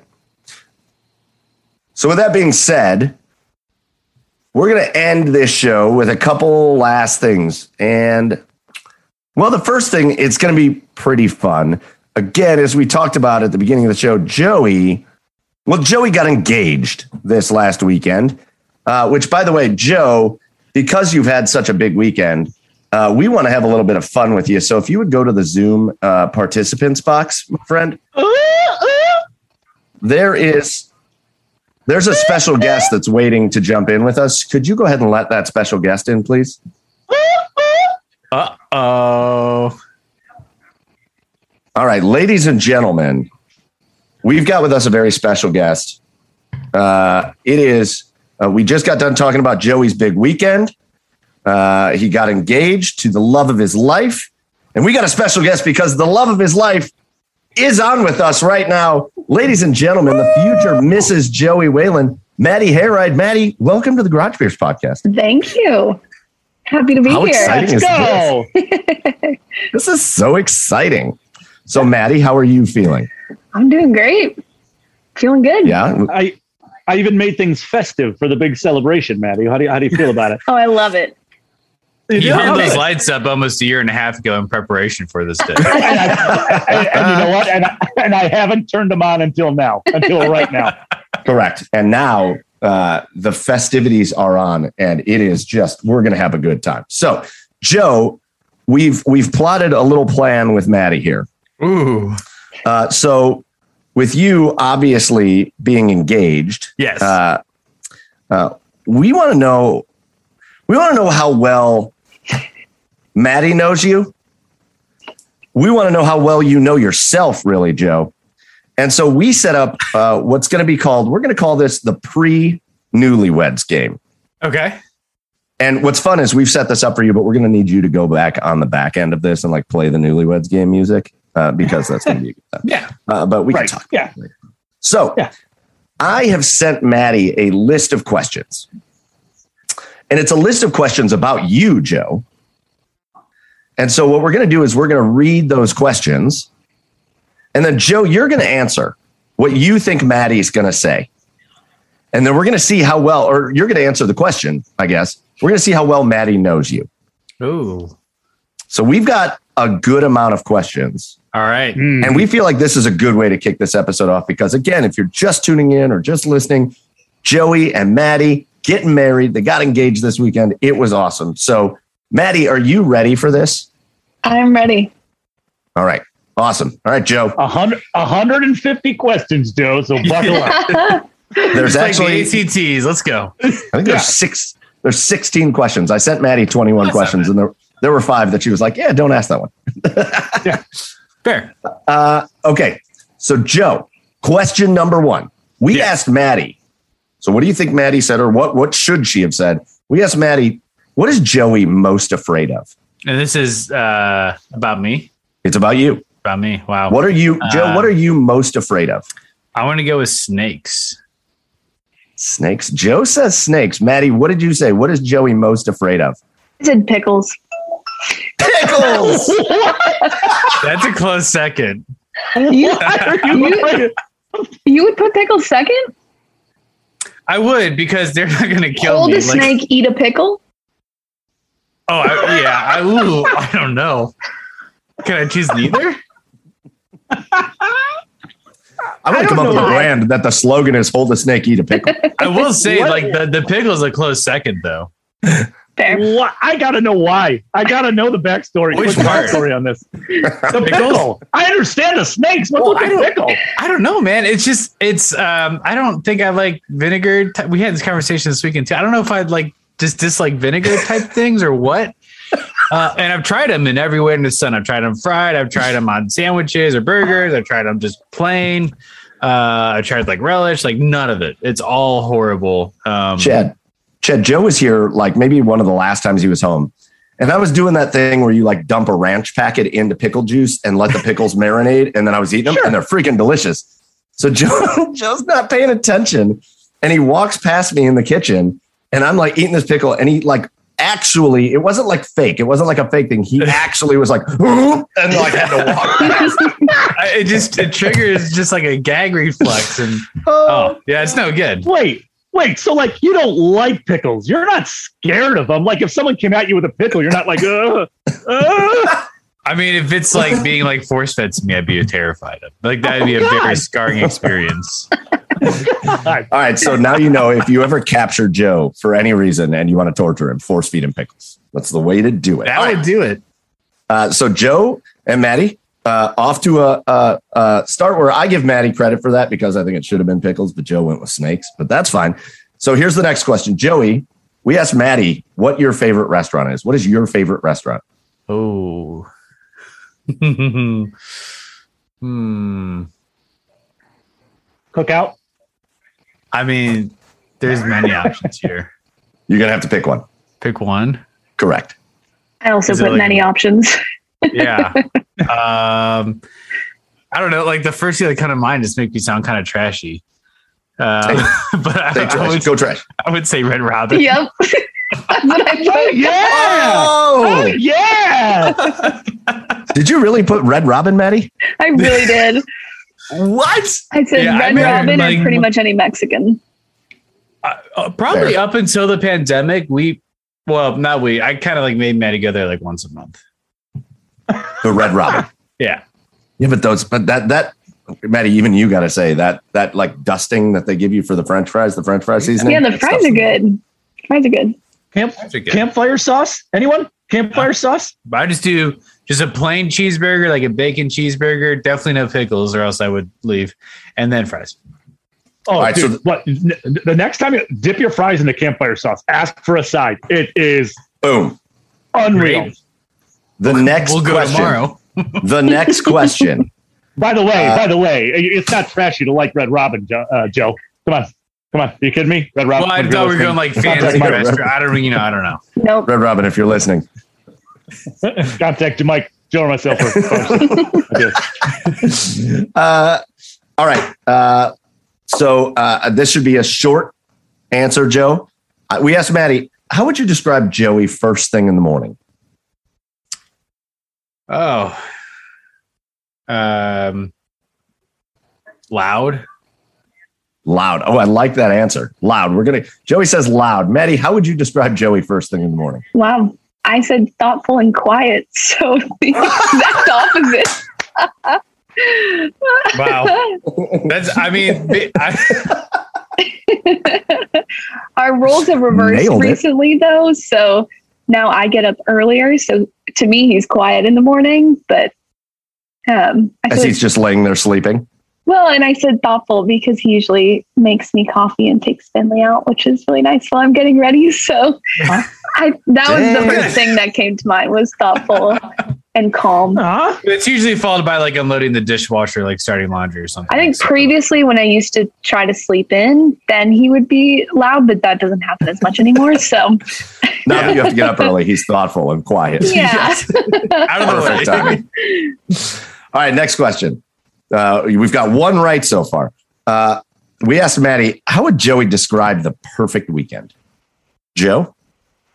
Ooh. Just like a perfect weekend with Maddie or just like... Uh, the perfect weekend. Okay. The perfect Am I not weekend. Included in all perfect weekends? It, oh, it probably, yeah. Oh, okay. It probably should include yeah. her. It probably should include her.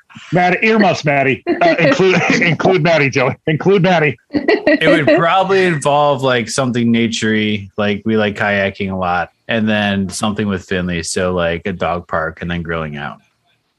Ooh, what'd you say, Maddie? Um, I said my first answer would be driving up to Cleveland to be with family. I feel like that would definitely be his first choice of all weekends. But then yeah. otherwise, I said a typical Nashville weekend, I said would be going to the dog park, kayaking, um, and then ending the day at a brewery or baseball game. Boom. Man. You know, we're giving you credit for that. Acceptable. That's two we're, points. We're giving you credit for that, especially because you threw in like the come to Cleveland as like the perfect weekend because that is the perfect. Right. It's the perfect, it's the perfect, perfect for anybody, out of really. Town weekend, but Nashville I weekend, I agree. Yeah. All right. I'm so looking forward to this next question. Congrats on the last one. I'm so looking forward to this. I think you might. We know. asked Maddie. We asked Maddie, what article of clothing does Joey wear that you want to throw in the trash? Oh, Whoa. oh, I have like three pairs of basketball shorts from like middle school, like legitimately middle school. Like I got them when I was at Avon Middle School in seventh grade and I wear them. They are in, well, two of them are in like a Goodwill bag right now to take to Goodwill. Um, one of them hasn't made it there quite yet. Are those your basketball shorts that come down to like halfway down your Like yes, shins. Like below yeah. the knee, which is oh shit, the ones that I always hoped I would grow into and never did. Maddie, was right. you right? Yes. Yes! I, had, I, oh. I was bad at answering only one thing for a lot of these questions, though, so I kind wow. of had two-part answers for most of them. Which was he knows more? The other one would be Skechers. Oh yeah, the Skechers. Yeah, I associate Skechers as like an elementary school brand, so. Even though they make nice adult shoes now, I just can't get over the brand. But, but I think we've so eliminated comfy. All the Skechers from his wardrobe at this point. So I think we're in the clear. So yes, I would definitely skip the basketball shorts are the more current option. We might need to re-ask this question after I start wearing Crocs to the grocery store. Hey, ain't nothing wrong with that. Listen, I'm a little more lenient please, on the Crocs. Can we please get a picture of you in those shorts and put it on the garage social media? Ooh. Yes, and then have I a mean, vote, yeah. the thumbs yeah. up, thumbs down on Instagram poll. Can Joey yes, keep these? Wow. They legit, every time I see him in them, I'm like, my dude, like they are, they're almost pants.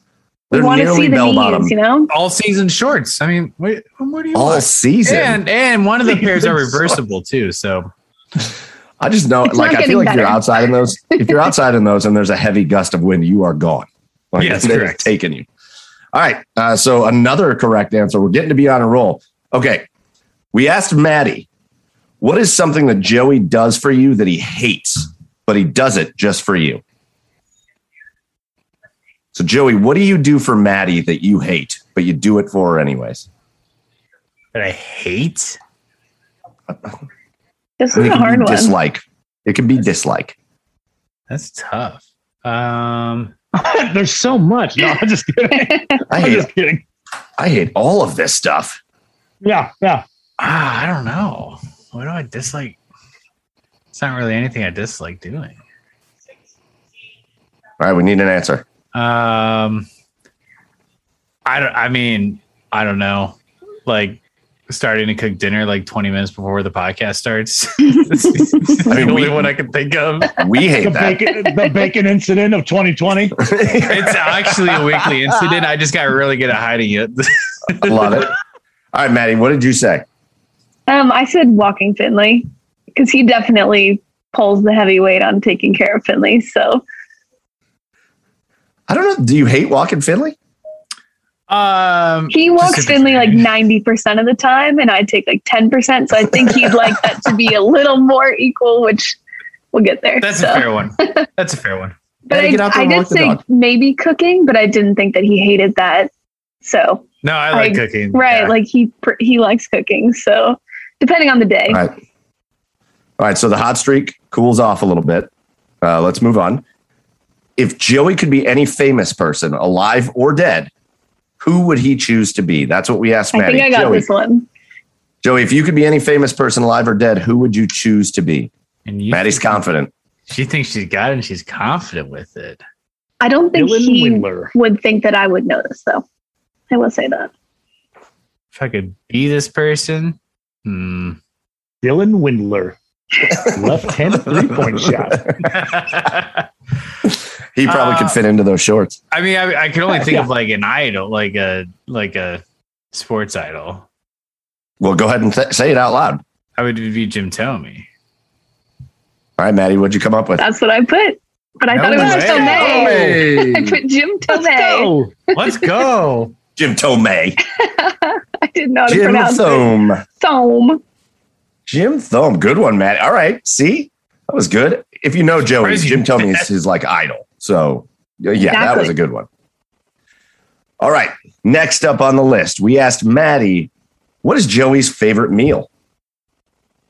Joey, what's your favorite meal?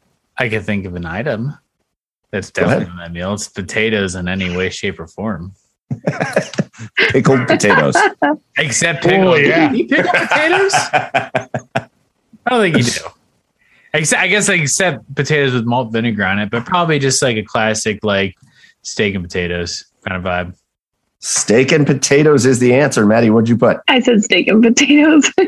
Steak and potatoes. Right. A classic. Who doesn't love that?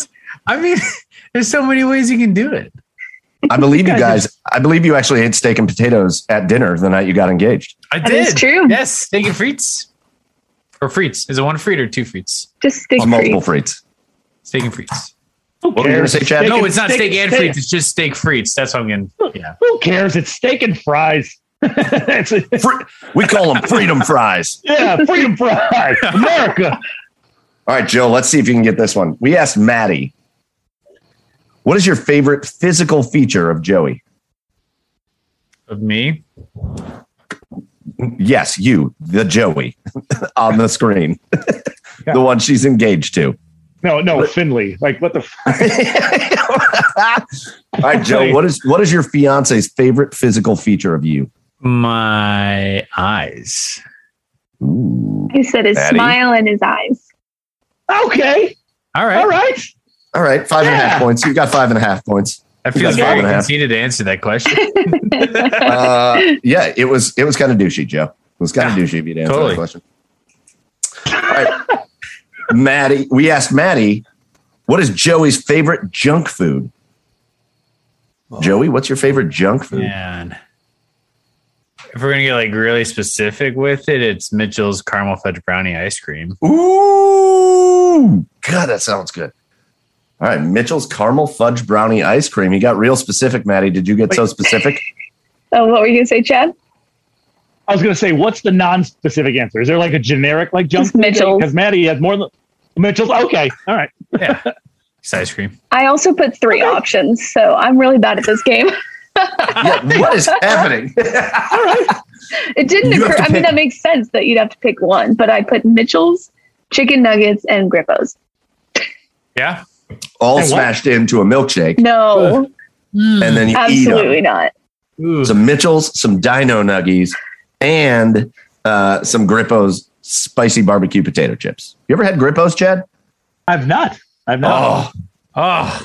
oh. What, is that, is that a some. national thing? Or is that up here? No, it's a Cincinnati thing. Oh. Oh. Yeah. We make a special really? stop to get them. Okay. The, the same right. gas station every time. Same gas station wow. uh, right by Kings Island in Mason, Ohio. Man, there's just a lot of things I got to get with now. I mean, I I'll haven't bring, seen I'll bring you up t- some and then we can meet. I mean, I haven't seen Remember the Titans. I haven't had Grippos. Like, I'm just learning all new t- sorts of things tonight, guys. Oh, you might, you might have a big week up there. Yeah, it's going to be a big week for you. Uh, you also haven't maybe seen home, Joe. Maybe Home his, Depot. I don't know. You haven't seen Joe in his basketball shorts that come down to his shins. Oh, God. We got to work on that. There's we got to work on so that. Much, so much activity. We've been slowly upgrading. Don't worry. Joseph. Joseph. We asked Maddie, where would Joey go on his dream vacation? Ooh. Ooh. I, it would have to be Ireland. Yep. Yeah. Oh, Maddie that nails it. I also think he would thrive at Oktoberfest, so that would be another one. But I did say specifically yeah. Ireland to go to the Guinness factory. Yeah. I specifically love how you said you think he would thrive at Oktoberfest. Yeah. Oh, I would I thrive. Yeah, for sure. Would I, I would thrive there. I think he would thrive for a hot minute, and then I think maybe there would be less thriving as the Oktoberfest continues. Yeah, fair. I would need to spend like a year not drinking beer beforehand. Right. So I, don't know what I think that's my fair for anyone. Oktoberfest, not for gluten uh, intolerant people. Mm-mm. No, no, no. All right. If Joe, we asked Maddie, if Joey was an animal, what animal would he be? Dog. It's an obvious one, la- right? It, it's so obvious and it's so lame. I mean, but like, name a better one. What animal would you be? Yes. Oh. What would you Let's be? See. Top of my head. Easy for you. Easy. Turtle. Definitely. Certainly a turtle. Why? Why? I don't uh, know about that. You like eat watermelon in like three bites? Like that was that, that was so that was so quick. That was so quick. Why would you say turtle? I'm just looking at him. Uh,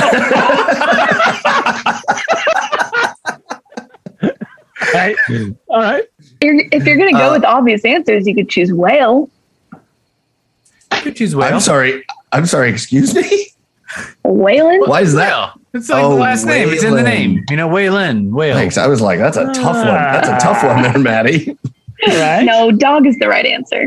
Dog's the right answer. All right. All right. Okay, we give you credit for it. Uh, it uh, we asked Maddie, if Joey won the lottery, what's the first thing he would buy? Joseph? Buy or like... pay off, because probably just pay off student loans. That'd probably be numero uno. I think What's the first thing you would buy? Well, did you say pay off? I said buy the rest of his college tuition. Buy the rest of my college tuition. And then, uh, I, the first and thing then I, I had buy another would, one. I mean, the first thing I would buy would obviously be a massive house. Yep. Massive house with pool. A house. So you guys, you guys both nailed the house and the tuition? Yeah. You're, you're getting a bonus point for that. You guys know each point. other so well. You guys should get married. You guys should totally like okay. spend some life like, together. Tie the knot. Okay. Let's do it. Oh, fine. Twist my arm. All right, Joe, this is just a pop quiz for you. We asked Maddie, where was your first date? Joey, where was your first date? Our first official date was at my fraternity's formal. uh, at the Hutton Hotel in Nashville. Is that right? Yes. Yeah. Did you nail it? Founders formal. Bam. But ooh, I also had a second on. answer that I think he also was going to say. The second answer would be like, um, it w- well, so like we met like right before the end of the semester, and then she went to France for like a month or so, and then came back, and then like our first like solo date. date we were dating was we drove to Atlanta and went to IKEA. We did a day trip to Atlanta, went to IKEA out there. Yep. And oh, he drove us there and back, and then built my dresser all on the same day. It's very what? sweet. Bam. What? You guys are on a roll. And Atlanta was not close. That was our closest I Q. It was like, was like five and a half hours. Yeah, like five hours. Really early for that. Mm-hmm. So we're, I'm questioning, uh, Maddie, I'm questioning your judgment of just jumping in the car with this guy. Well, we this knew each other for dude. a while before that. We just weren't officially dating at that point. Mm. I'm pretty sure it was the very next day that he officially asked. So.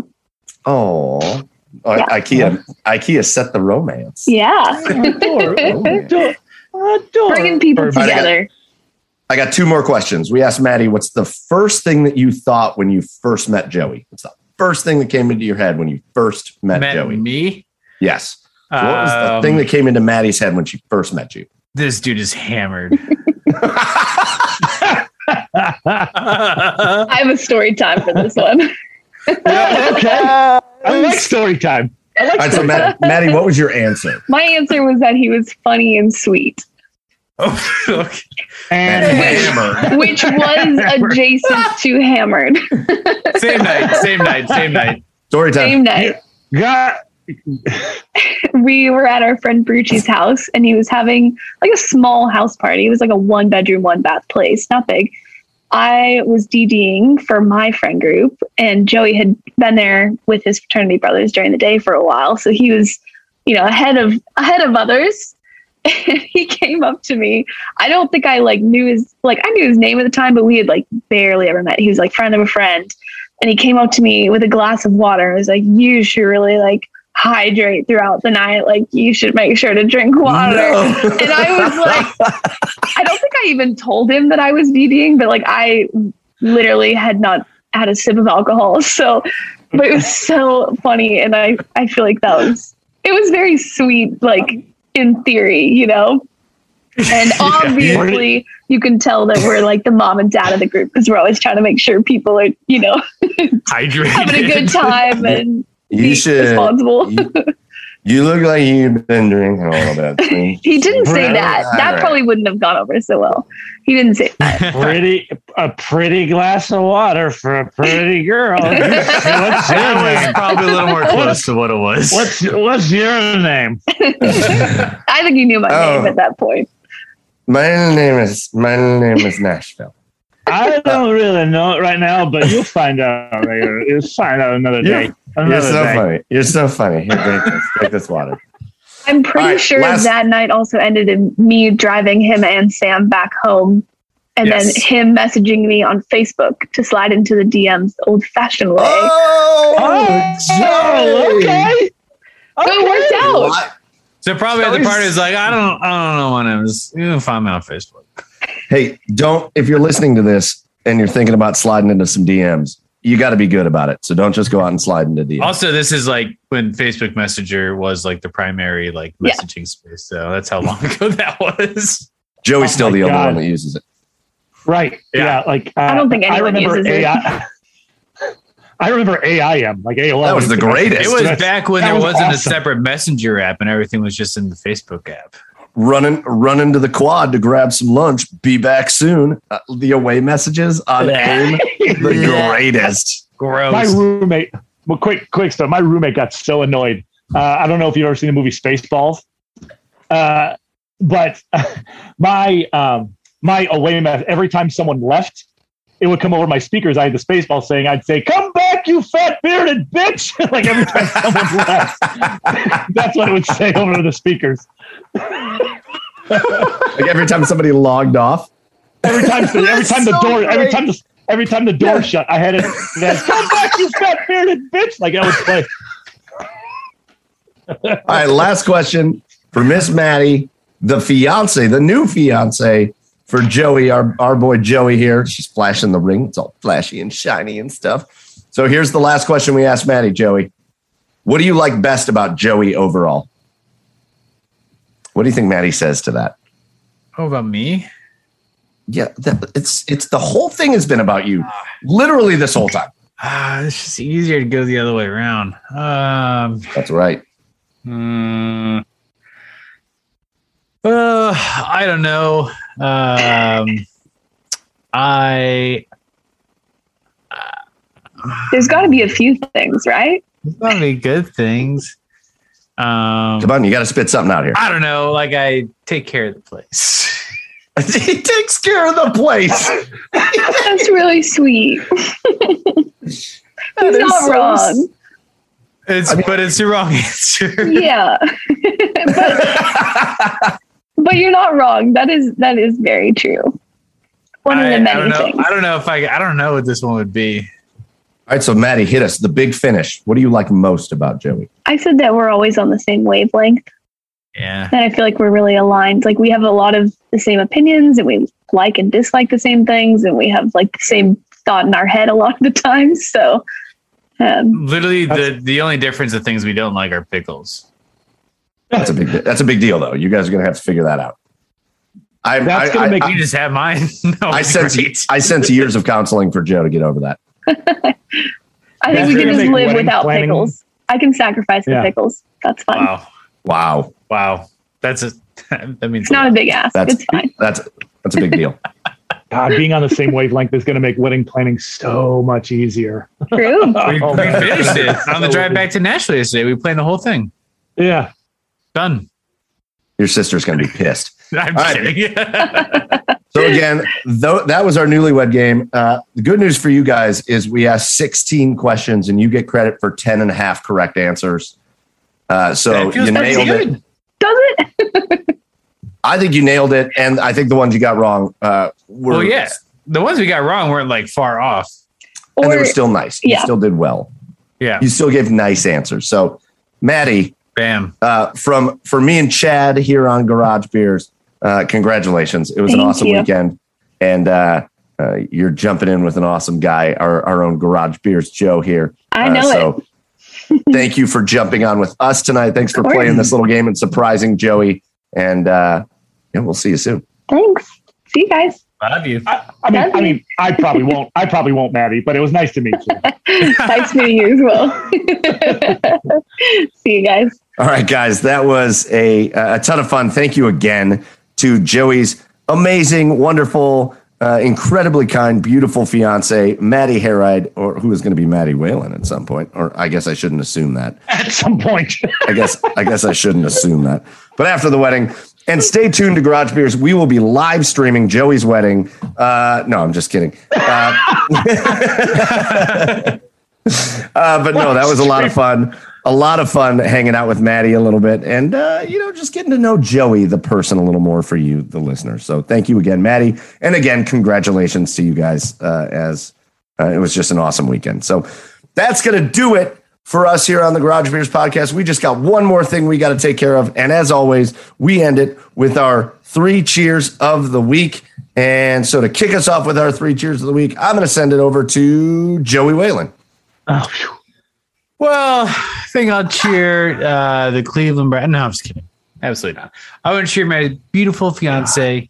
Uh, we had a wonderful uh, time this past weekend, as we've talked about many times on this episode. But uh, beautiful proposal, great weekend with family.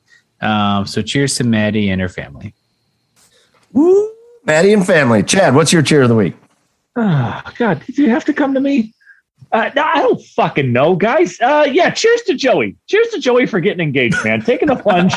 Honestly, congratulations, man. Yeah, I, you know, I'm I glad think that takes a second place to your lights. no, no, no, no, it does. No, that, that, no it, that, does. That, that, it does. That was the first. Oh, it does. It, does. it definitely oh, does. It does. All it does. right. All right.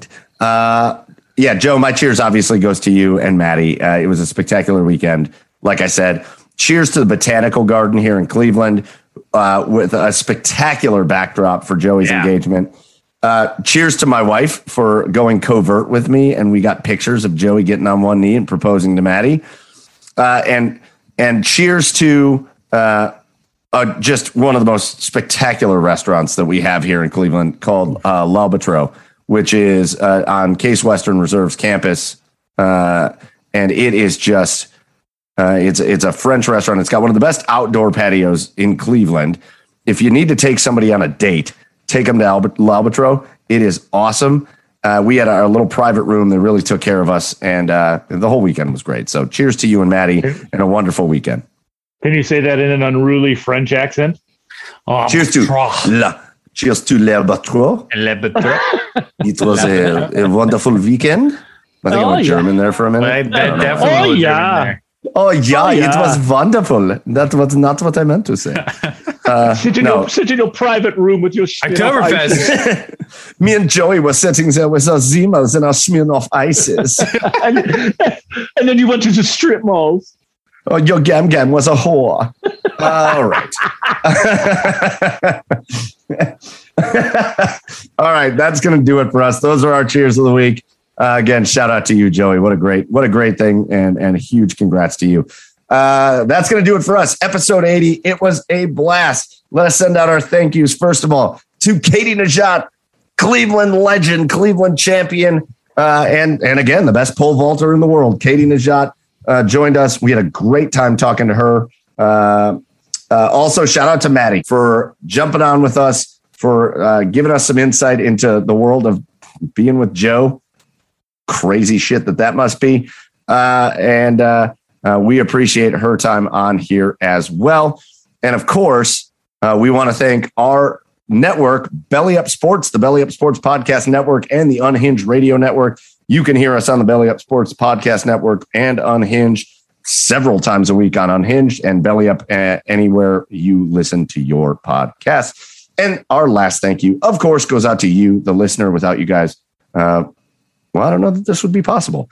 If you love us, if you love our show, get over to garage beer shop dot com, get some merch. Otherwise, make sure you follow our socials at the Garage Beers everywhere, Instagram, Facebook, Twitter, all that. Get over and follow them as well. So for Joey down there, newly engaged Joey down there in Nashville, Tennessee at Garage Beers Joe, for Chad over on the east side of Cleveland at Garage Beers Chad, I am Michael Keefe at Garage Beers Mike. Until next week, episode eighty-one. We'll talk to you later. Cheers, everybody.